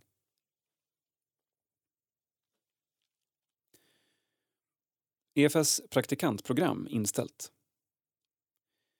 Det uppskattade praktikantprogrammet som lanserades 2019 skjuts upp på grund av coronapandemin. EFS samarbetsorganisationer i Etiopien, Irak och Tanzania välkomnade totalt sex praktikanter under hösten 2019. Det osäkra läget med restriktioner och förbud gör det svårt för organisationerna att ta emot nya praktikanter. Förhoppningen är att praktiken går att genomföra under hösten 2021 istället. Lyckad sommar på Höllviks strand. Positiv vändning trots reserestriktioner. Text Dagmar Witt Alemajehu. Bild Jakob Arvidsson. När statsminister Stefan Löfven meddelade att Sverige hade lättat på reserestriktionerna inom landet den 15 juni rasslade bokningarna in till EFS-gården Höllvikstrand. Det har gått över all förväntan. Vi har varit väl bokade under juli och augusti, säger en positivt överraskad Veronica Öjfeldt Svartdal, föreståndare. Det är hennes andra sommar på gården och trots att förutsättningarna har varit speciella i år på grund av coronapandemin har målet varit detsamma. Nämligen att skapa en andlig oas för både troende och icke-troende. Höllvikstrand ligger vid Öresund, mellan Skanör, Falsterbo och Malmö och är ett populärt semestermål med en av Sveriges vackraste stränder på bara några minuters avstånd. Även om det har funnits en viss oro kring tomma stugor och ekonomin har förväntningarna varit höga, berättar Veronica. Tack vare omständigheterna har personalen på EFS-gården lyckats koppla med lokalbor. Många som bor i Falsterbo har inte kunnat ha släkt hos sig på grund av oro för smitta, så många vänner och släktingar har hittat till vår gård istället. En del nya människor från närområdet har även visat intresse för bönen som har hållits i kapellet fyra gånger om dagen under sommaren. I dessa möten har samtalen med volontärerna varit värdefulla och de flesta har uppskattat lugnet på gården, förklarar Veronica. Det som har berört mig mest är alla som har hjälpt till och alla som har bett. Vi har fått till en kommunitetskänsla som egentligen inte var planerad. Andaktslivet och gudstjänsterna som vi har haft har varit otroligt rörande och givande. Till hösten kommer det att finnas tid till att planera strategier kring hur gården kan utveckla sin verksamhet. Vi kommer att ha torsdagsmässor, lunchbön två gånger i veckan och eventuellt några retriter. Första helgen i september välkomnar vi barn mellan 8 och 16 år till lägret Sommarpunkten september. Och vi ser fram emot bibeldagarna i augusti som kommer direkt sändas på Youtube. Sida 55. Insamling. EFS tar över Kyrkans hus i Yttersjö. I november 2019 beslutade kyrkofullmäktige i Umeå att avyttra Kyrkans hus i Yttersjö som en del av nödvändiga kostnadssänkningar. Men den 11 juni bestämdes istället att huset säljs till EFS som därmed tar över ansvaret. Det är väldigt glädjande att den kyrkliga verksamheten kan få fortsätta i bygden, säger Leif Hognert, ordförande i kyrkorådet. EFS-föreningen tog över fastigheten den 1 augusti 2020. Det känns fantastiskt. Nu kan vi fortsätta bygga gemenskap i byarna. säger Sara Sandström, ordförande i EFS missionsförening i Yttersjö. I höst planerar föreningen bland annat gudstjänster, sångkör, vardagsmiddagar och scouting. Allt sker på ideell basis, så verksamheten kommer att påverkas av vilka personer som engagerar sig och vad människor i bygden efterfrågar. Kyrkans hus i Yttersjö invigdes i februari 2006. Givandet till EFS ökar. Trots pandemins verkningar med inställda eller starkt begränsade gudstjänster och en stor oro i samhället i stort så är givandet till EFS bättre än förväntat. Om man bortser från det stora tappet i början av pandemin i mars så följer vi budget och båda sommarmånaderna har varit bättre än budgeterat. Dessutom en knapp miljon bättre än fjolåret samma period. Tyvärr ser det inte lika bra ut när det kommer till gåvor till Johannelund och Salt. Något att tänka på. Det är på pappret negativa testamentsutfallet så här långt. Till stor del beroende på en periodiserad gåva som minskade i värde. Kommer helt säkert att balanseras upp av de testamentsgåvor som är aviserade. EFS internationella åtaganden har också ökat på grund av egna och våra samarbetspartners insatser utifrån pandemin. Den pågående gräshoppsinvasionen i östra Afrika och det allt svårare försörjningsläget i alla våra missionsländer. Årets CBG kommer att fokusera på just de utmaningarna. Jag vill därför både tacka för det stora engagemanget men också uppmana till ett fortsatt frimodigt givande. Johan Eriksson, insamlingschef. Gåvoresultat juni-juli. EFS. Insamlat 4,1 miljoner kronor. Budget 3,8 miljoner kronor. Det preliminära insamlingsresultatet för juni och juli är 2,3 miljoner kronor respektive 1,7 miljoner kronor. Utfallet i juni och juli var något högre än budgeterat. Hittills i år har EFS samlat in 14,7 miljoner kronor vilket innebär att årets totala insamling i skrivande stund är cirka 1,8 miljoner kronor under budget. Insamlat 14,7 miljoner kronor. Mål 2020 33,3 miljoner kronor. Salt. Insamlat 376 861 kronor. Mål 2020 1 miljon kronor. Salts insamlingsresultat ligger fortfarande under budget, men något högre än vid samma tid föregående år. Sida 56. Bial. Ge det vidare. I Bial-serien läser vi denna gång om talenterna i Bibeln. Det som på den tiden var en viktenhet för pengar har gett oss ordet talang. Båda två är skäl till jämförelse och tävling. Den röda tråden i Bibeln hjälper oss se att berättelsen om talenterna inte handlar om jämförelse i Guds kärlek och nåd, men visar värdet av att ge vidare vad vi får som gåva från Gud. Jag kan låta den kärlek och räddning som jag tar emot ges vidare till andra. Oavsett stora eller små uppdrag, få eller många relationer, så har det betydelse i Guds rike. Sofia Svensson, inspiratör för Bial och EFS internationella mission. Insamlingsresultat. Mål 2020 2 miljoner kronor. Insamlat 895 624 kronor. I coronatid har vi ställts inför att inte kunna samlas på samma sätt för att ha gemenskap med varandra. Men just där du är, via plattan och datorn, kan du ha gemenskap med syskon i Guds rike. Det kan aldrig ersätta att mötas på riktigt, men det kan hålla våra hjärtan varma för varandra och Gud. På så vis kan också engagemang för barn i andra länder hållas levande. Bial vill att barn ska få lära sig om barns livssituation i olika länder. Det gäller i alla tider. Här kommer våra tre bästa tips på hur ni kan ha Jesusstunder hemma. Skattensamlingar. Skatten, på Äventyr med Gud, är Salts söndagsskolematerial som nu finns online med tre uppskattade program. En samling innehåller bibelberättelse, bön och eftertanke, kollekt till Bial, kreativt uppdrag och sång. Material och länk till filmerna finns på salt.efs.nu skatten live. Bialfilm. Bialdockan Haki har träffat barn i Tanzania som berättar om hur covid-19 påverkar deras vardag med utebliven fotbollsträning och stängd skola. Kolla in Bials filmer på EFS Play. efsplay.nu snedstreck category snedstreck bial. Andakt. Har Gud något att säga om mat, vatten, lek och vila? Upptäck Bibelns ord om vad varje människa behöver i andakter utifrån FNs barnkonvention. Med såpbubblor, kritor och vattenglas gestaltas Guds kärlek i barns rättigheter. Ladda hem andakterna på bial.efs.nu ledarmaterial aktiviteter. Bubblare.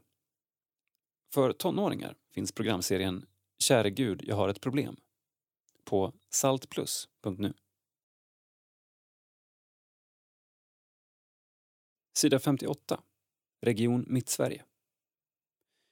En annorlunda sommarkonferens. Plötsligt hände det som ingen väntat sig och EFS Mittsveriges sommarkonferens fick flytta ut på nätet. Text och bild Linnea Björk. Som så många andra fick vi tänka om den här sommaren. Att ses fysiskt skulle bli svårt och att mötas över generationsgränserna ännu omöjligare. Förberedelserna och genomförandet av ett digitalt läger visade sig vara något helt annat än vad vi är vana vid. Under en fredagseftermiddag är vi i Furuhöjdskyrkan i Alunda för att spela in predikningar och seminarier till detta årets sommarkonferens. En kamera på ett stativ, en predikant som tittar mot kameran med en vänlig blick och tre andra personer i rummet. En miljö som numera är vardag för många församlingar. Först ut är Dennis Bisasso. Han är nyexaminerad agronom och jobbar som ungdomsledare i Lötenkyrkan, Uppsala. Efteråt pratade vi med Dennis om hur han tyckte inspelningen gick. Det var annorlunda och lite utmanande. Jag saknade samspelet, att se folk i ögonen, få förmedla ett budskap till de som sitter där och lyssnar. Det är vad jag försökte föreställa mig när jag såg in i kameralinsen. Ändå ser jag på det digitala väldigt positivt. Jag tänker att det är en bra grej att börja med nu, när så många människor hänger på nätet. Säger han och fortsätter. Vi behöver ta alla tillfällen vi får att dela evangeliet. Jag tror att det tekniska är här för att stanna. Vi behöver kunna behärska det med klokhet, för det kan också förlama oss. Det finns inget som riktigt kan ersätta upplevelsen med fysiska möten. Den 8 juli kickar lägret igång. På Mitt Sveriges hemsida länkas det till alla dagens filmer, fyllda med undervisning. För vuxna och barn finns material tillgängligt att användas så som man vill i sitt lokala sammanhang. Tidigare sommarkonferenser har varit på Åkerögården, Mittsverige, där vi har samlats i alla åldrar för att lovsjunga, lyssna till undervisning och ha gemenskap. När det stod klart för oss att detta inte skulle bli möjligt i år föddes en ny idé om att i alla fall ha ett fysiskt läger för ungdomarna. Vi planerade läger i två olika kyrkor med max 50 personer på vardera. Veckan innan lägret har åtta personer anmält sig. Det tänks om. Lägret hålls i Lötenkyrkan, Uppsala och pågår i ett dygn. Beslutet var ganska spontant. Vårt syfte med allt som vi gör som kyrka är alltid att dela evangeliet och jag visste att det kunde vi göra, oavsett hur långt lägret blev. Men nu i efterhand så känner jag att vi borde ha gjort lägret åtminstone tre dagar långt. Har man för lite tid blir det lätt stressigt för alla, säger Dennis.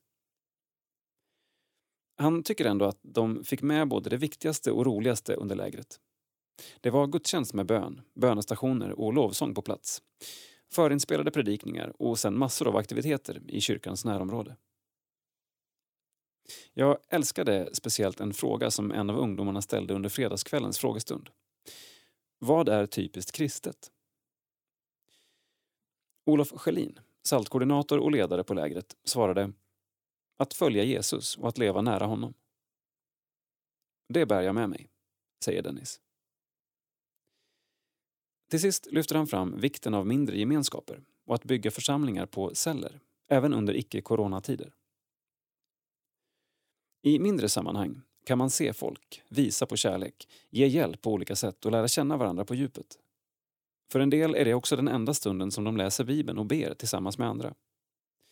Det uppskattade jag verkligen med lägret, att vi fick vara den där lilla skaran som fick se varandra och ha gemenskap. Sida 60. Nytt i livet. Avlidna. Vår älskade Ingrid Laring. Född 27 april 1924. Avliden 22 juli 2020. har lämnat oss i sorg och saknad. Gertrud, Jonas och Ann-Marie, Kristin och Thomas, barnbarn, barnbarnsbarn. Så tag nu mina händer och led du mig, att saligt hem jag länder, o Gud, till dig. Psalm 277 i Svenska psalmboken. Begravningen har ägt rum. Vår käre Karl Axel Marklund, född 2 augusti 1938, avliden 9 juni 2020, har buren av sin tro på Jesus stilla lämnat oss i stor sorg och saknad. Umeå. Birgit. Gun. Per-Olof och Maj.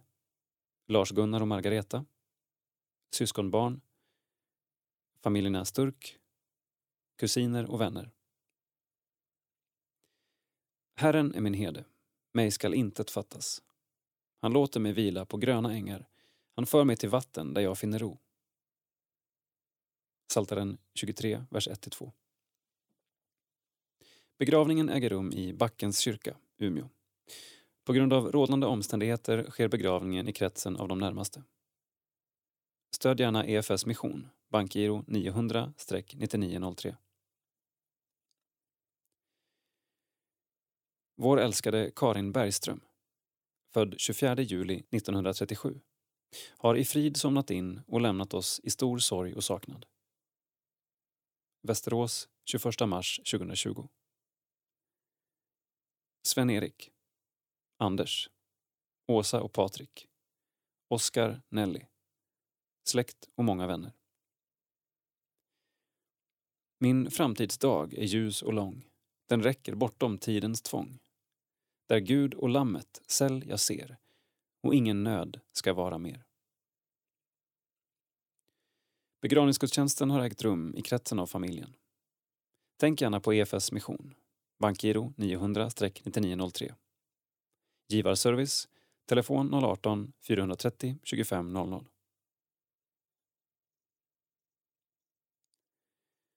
Vår älskade Lennart Bolin född 14 februari 1935, har stilla insomnat i tro på sin frälsare.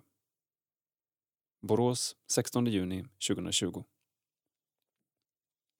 Agneta. Andreas och Patricia. David och Hege. Lukas, Oskar, släkt och vänner. Samt vännerna i EFS. Herren är min herde, mig skall intet fattas. Han låter mig vila på gröna ängar, han för mig till vatten där jag finner ro. Han vederkvicker min själ, han leder mig på rätta vägar för sitt namns skull. Om jag och vandrar i dödsskuggans dal fruktar jag intet ont, ty du är med mig. Din käpp och stav, de tröstar mig. Du bereder för mig ett bord i mina ovänners åsyn. Du smörjer mitt huvud med olja och låter min bägare flöda över. Godhet allenast och nåd skola följa mig i alla mina livsdagar och jag skall åter få bo i Herrens hus evinnerligen. Saltaren 23. Begravningsgudstjänst inom närmaste familjen.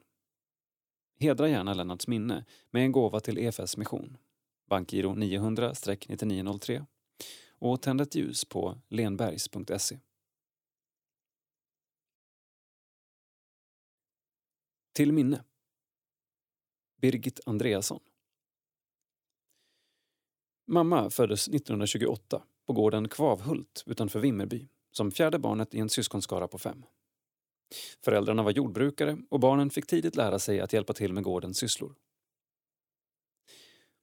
Birgit var nog mer intresserad av böckernas värld än att krypa på alla fyra och gallra sockerbetor. Uppväxten var trygg och harmonisk. Det var lite av Bullerbykänsla över gården som beboddes av tre generationer. Syskonen fick sex dagar i veckan gå till fots de dryga fem kilometrarna till folkskolan i Storebro och sedan lika långt hem. Där grundlades Birgits kondition och goda hälsa. Vägen till tro fann hon i missionshuset som låg ett stenkast från skolan. När Birgit fyllde 12 år fick hon en tramporgel av sin far. Den kostade 380 kronor, en ansenlig summa på den tiden. Birgit lärde sig snart spela och till orgens toner hördes hennes klara stämma ljuda. Oftast stod sångerna i Sions toner på repertoaren. Sånger som fördjupade barnatron och gav henne tröst och glädje genom hela livet. Efter sjuårig folkskola blev det fortsatta studier vid läroverket i Vimmerby. Under de åren var Birgit med i DUF, De ungas förbund, en ungdomsförening inom Evangeliska Fosterlandsstiftelsen som samlade stora skaror av ungdomar till möten och läger. Efter realexamen på läroverket i Vimmerby gick hon en termin i Linköping, en så kallad preparandkurs, för att kunna söka in på lärarseminariet i Kalmar. Tiden i Linköping har Birgit beskrivit som lycklig och återigen var sången nyckeln till glädjen. Den gemensamma sången tillsammans med en stor skara kristna studenter. Någon gång under uppväxten upplevde Birgit en kallelse att bli missionär. När hon som nyutexaminerad lärare tjänstgjorde i Timmernabben, norr om Kalmar, mötte hon vår pappa. En stilig predikant från Helsingborg som också visade sig var på en missionärskallelse. 1951 reste de ut till Etiopien, till den skola i Adwa som kejsare Haile Selassie hade bett EFS om hjälp att driva. Tiden i Adwa var kantad av svårigheter och motgångar, men också av en glöd och glädje, en kärlek till Gud och till eleverna, varav flera blev deras vänner för livet. Under åren i Adwa föddes vi fyra. När uppdraget var fullgjort förflyttades familjen till Nejo i västra Etiopien. Där undervisade Birgit på ett enkelt lärarseminarium för byskolelärare. 90 procent av befolkningen var i början av 60-talet analfabeter. Att utbilda barfotalärare som återvände till sina hembyar och startade enkla skolor för byns barn var en stor kulturgärning och ett oskattbart bidrag till landets utveckling. Efter 19 år i missionens tjänst flyttade familjen till Sverige. Birgit fick tjänst på Hagabergs folkhögskola i Södertälje och fortsatte att göra det hon älskade.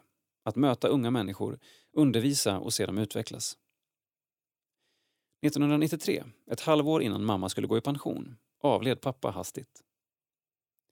Hon återvände till sin barndomstrakter, rustade upp missionshuset i Storebro, blev ordförande i EFS missionsförening, startade en bönegrupp och en studiecirkel i kyrkohistoria.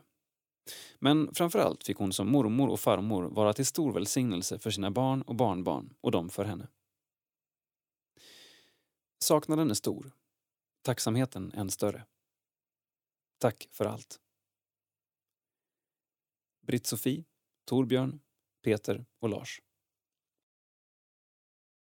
Lars Sjöstedt Kyrkoherde emeritus Lars Sjöstedt, Härnösand, har avlidit i en ålder av 98 år.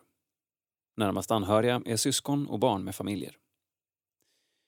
På nationaldagen 2020 somnade Lars Sjöstedt in lugnt och stilla i sviterna av en kraftig hjärnblödning efter ett olyckligt fall. Lars växte upp i Ådalen i Sprängsviken tillsammans med tio syskon. Hemmet präglades av redlighet och idogt arbete. Ett juniorläger fick avgörande betydelse. Från den tiden räknade Lars sig som kristen och livskallelsen växte fram. Han skulle bli EFS-predikant och utbilda sig på Johannelund. Sin första predikanttjänst fick han 1947 i Arnäs utanför Örnsköldsvik. Livskamraten Ingrid, född Sedin, mötte han på Mellansels folkhögskola. I henne fick han i över 60 år en mycket trofast och älskad maka. Deras förstfödda dotter Kerstin såg dagens ljus i Arnäs. Nästa tjänsteställe blev Lycksele, där ytterligare två barn föddes, Kjell-Erik och Maj-Lena. Lars höll Lyckseletiden 1953-64 i ljust minne, även om den innebar många och långa resor på slingrande vägar. Trots ekonomisk knapphet lyckades Lars tillsammans med Ingrid skapa ett gästvänligt och tryggt hem, fyllt av musik. Fem år i Skellefteå, 1964 till 69, innebar nya utmaningar. Den så kallade Uleåborgsprofetissan hade fått inflytande i EFS-föreningen vilket skapade en del oro.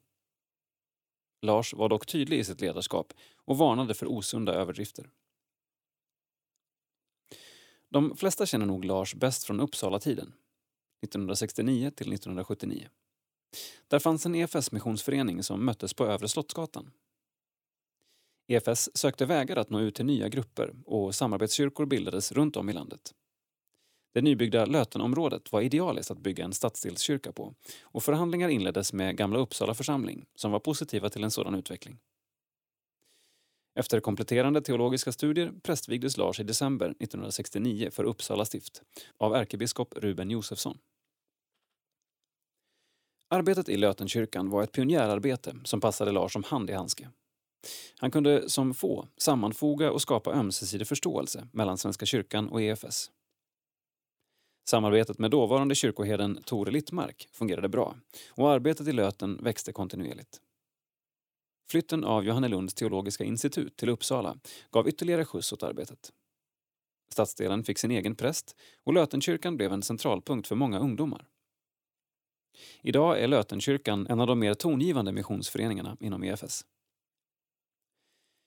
1979 installerades Lars som kyrkoherde i Njutånger av ärkebiskop Olof Sundby, där han verkade fram till 1986. Barnen hade bildat familjer på annat håll, men deras besök blev till stora glädjefester. 1986 gick Lars i pension och återvände till sina ångermanländska rötter och syskonen i Härnösand. Han vikarierade för prästerna runt Härnösand under många år.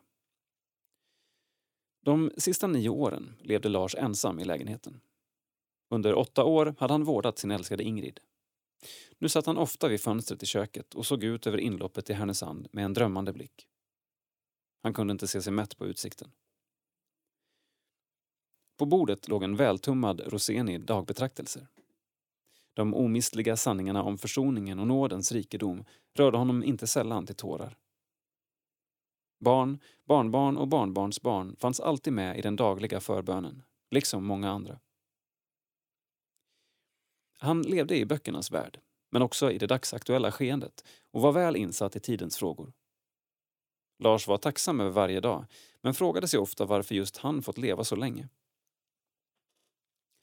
En älskad bror, pappa, svärfar, morfar, farfar, gammelmorfar, gammelfarfar, förebedjare och kämpe i Guds rike har slutat sina dagar. Vi minns honom med ömhet och lyser frid över hans minne.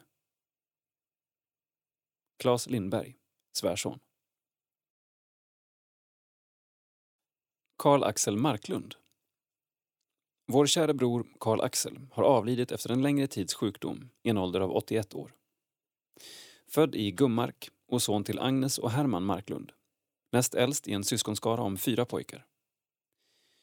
Karl-Axel tillbringade stor del av sin tid i folkskolan i Skråmträsk hos sitt morfars där han hade nära kontakt med sina kusiner. Efter avslutad folkskola och realen på Solvik, tekniskt gymnasium i Luleå och Skellefteå blev det sedan KTH, väg och vattenbyggnad och sedan Lärarhögskolan i Stockholm samt något år hos byggkonsulten Harald Wale som konstruktör av trätakstolar.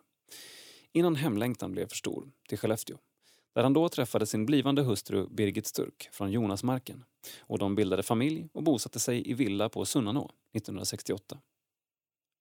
De fick sedan en dotter, Theresia, 1973 som sedan tragiskt avled hösten 2019 på en semesterresa i Dubrovnik. I Skellefteå fick han en lektorstjänst på Tekniska gymnasiet, nuvarande Balder, där han undervisade i olika typer av byggtekniska ämnen. Hans intresse för husbyggande ledde även till en tid som förste byggnadsinspektör i Skellefteå kommuns byggnadsnämnd. Var även under flera år ledamot i styrelse för FSB, Föreningen Sveriges byggnadsinspektörer, där han under flera år var dess kassör. Hans intresse för undervisning ledde sedan till att han undervisade de elever som utbildades i byggtekniska ämnen på nuvarande campus i Skellefteå. Under sin fritid hade han ett stort intresse av att tillbringa den i sitt fritidshus i Gummark på hemgården eller hans hustrus hemgård i Jonasmarken. Han var en varmt troende person som ägnade mycket fritid till kyrkans verksamhet. Dels som ledamot av Skellefteå landsförsamlings kyrkofullmäktige och dess kyrkoråd. Var sedan djupt engagerad i styrelse för EFS missionsförening i Sörböle där han var medlem och dess kassör i nära 30 år. Flyttade sedan på ålderns höst till Umeå där deras dotter Theresia hade sitt arbete och boende. Fick sedan efter några år, när hälsan började svikta, plats på Prästsjögårdens vård och omsorgsboende i Umeå, där han sedan stilla avled den 9 juni 2020. Syskonen. Märta Edström. Vår älskade mamma somnade in den 5 april. Märta växte upp på gården Lunden utanför Ulricehamn med föräldrar och två syskon. Vid 20 års ålder gick hon på Glimåkra folkhögskola där hon fick fördjupa sin kristna tro och fick vänner för livet. Engagemang i folkhögskolor fortsatte, bland annat som husmor på Hjälmared och i Hollands folkhögskola, Åredalens, styrelse. Hon utbildade sig till sjuksköterska i Kristianstad. Via sin brevvän träffade hon Tage från Jämtland. De gifte sig 1968 och bosatte sig i Kristianstad. I december 1975 gick flytten till Östersund för att barnen skulle få en riktig vinter, enligt Tage. Efter jobb på sjukvårdsrådgivningen blev mamma en uppskattad lärare och kollega på vårdprogrammet på Arnljotskolan. Mamma hade en stor förmåga att organisera och genomföra saker. Allt från EFS årskonferens, adventsbasarer till att baka till Frösövallen. Hon var mycket delaktig i EFS arbete, på lokal och riksnivå. Att vara på läger och konferenser har betytt mycket. Hon reste gärna och tog alla chanser att se och uppleva andra miljöer. Mamma hade öga för det vackra, som buketter från trädgården, porslin, färgstarka kläder och handarbeten fanns alltid till hands. Hon delade ofta med sig av hemmagjord saft, sylt och inlagd gurka. Tänk vad mamma kom ihåg människor och höll kontakt. Telefonen gick varm. Hon var social och pratsam, brydde sig om många. Hemmet var välkomnande och tryggt. Gott om mat och husrum för släkt och vänner, unga som gamla. Barnbarnen var mamma och pappas stora glädje. De har fått mycket kärlek och omsorg. Åldrande har varit jobbigt. Vi har fått sörja henne bit för bit. Saknaden är stor, samtidigt som det är en lättnad att kampen i livet är över. Hon var märkt av sjukdom och saknade hemmet och livet med sin Tage. Tack för allt, mamma. Du och pappa fattas oss. Barnen Anna, Karin, Olof och Maria med familjer. Sida 65. Krönika. Jag längtar efter en äkthet som rymmer både styrka och svaghet, skriver Johanna Björkman. Gud använder bräckliga lerkärl. Den här våren har inneburit mycket nytt och samtidigt lever vissa ämnen kvar och slutar inte beröra oss. Bland annat ledarskap. Det som så ofta får mitt hjärta att slå lite fortare och orden att nästan snubbla av iver. Så spännande, så viktigt, så återkommande. Det märks att det är en fråga som engagerar. Men mitt i det engagemanget finns också en underton av frustration över att ämnet verkar komma tillbaka hela tiden och att vi aldrig kommer till punkt. Så länge som jag kan minnas har ledarskapsfrågan ur olika perspektiv behandlats och brottats med. Jag har också varit frustrerad och är det till viss del fortfarande. Känslan är att vi borde ha kommit längre, nått bredare, blivit fler. I hela det känsloregistret försöker jag landa och vila i att vi aldrig blir klara. Det som händer är att vi hela tiden utvecklas, utmanas och växer. Utöver det kan vi också glädja oss över att det hela tiden tillkommer många nya ledare. Det finns inget som någonsin blir färdigt när det gäller ledare, utan det är hela tiden något vi behöver jobba med. Ett av alla de perspektiv som jag funderat mycket på är just frågan om hållbart ledarskap. Jag ser hur allt yngre ledare behöver ta i allt svårare frågor. Hur få ledare sliter hårt utan stöttning. Hur gränsdragningar suddas ut tills vi längre inte lever som vi lär och till sist inte orkar längre. Det sliter på oss som människor. Vi längtar efter det äkta och genuina, men vad lägger vi i det? För några år sedan pratade jag med en ungdom som gav uttryck för uppgivenhet över hur svårt det kändes att bli en perfekt ledare. Hon upplevde att vi ledare verkade vara utan problem och brottningar och att då det kändes ouppnåeligt att leva så. Jag kan fortfarande titta tillbaka på det samtalet och känna ett stråk av sorg. I min iver att vara äkta och genuin hade jag varit med och byggt upp ett ideal där mänsklighet och bräcklighet inte syntes. Jag längtar efter en äkthet som rymmer både styrka och svaghet. Som ställer krav och som förlåter misstag. Där vi genom våra liv får visa på att Gud använder oss bräckliga lerkärl. Även i spåren av vår svaghet kan något växa fram och bli till välsignelse. Att tro något annat är för mig att tro lite om Gud. Men vi behöver gå tillsammans, ömsom leda, ömsom ledas. hjälpa varandra att sätta sunda gränser och att lyfta av varandra bördor som inte är våra att bära. Vi behöver uppmuntra varandra och vi behöver be för varandra. Och vet ni? Fortsättning följer. Johanna Björkman, generalsekreterare SALT. Tack för att du har lyssnat.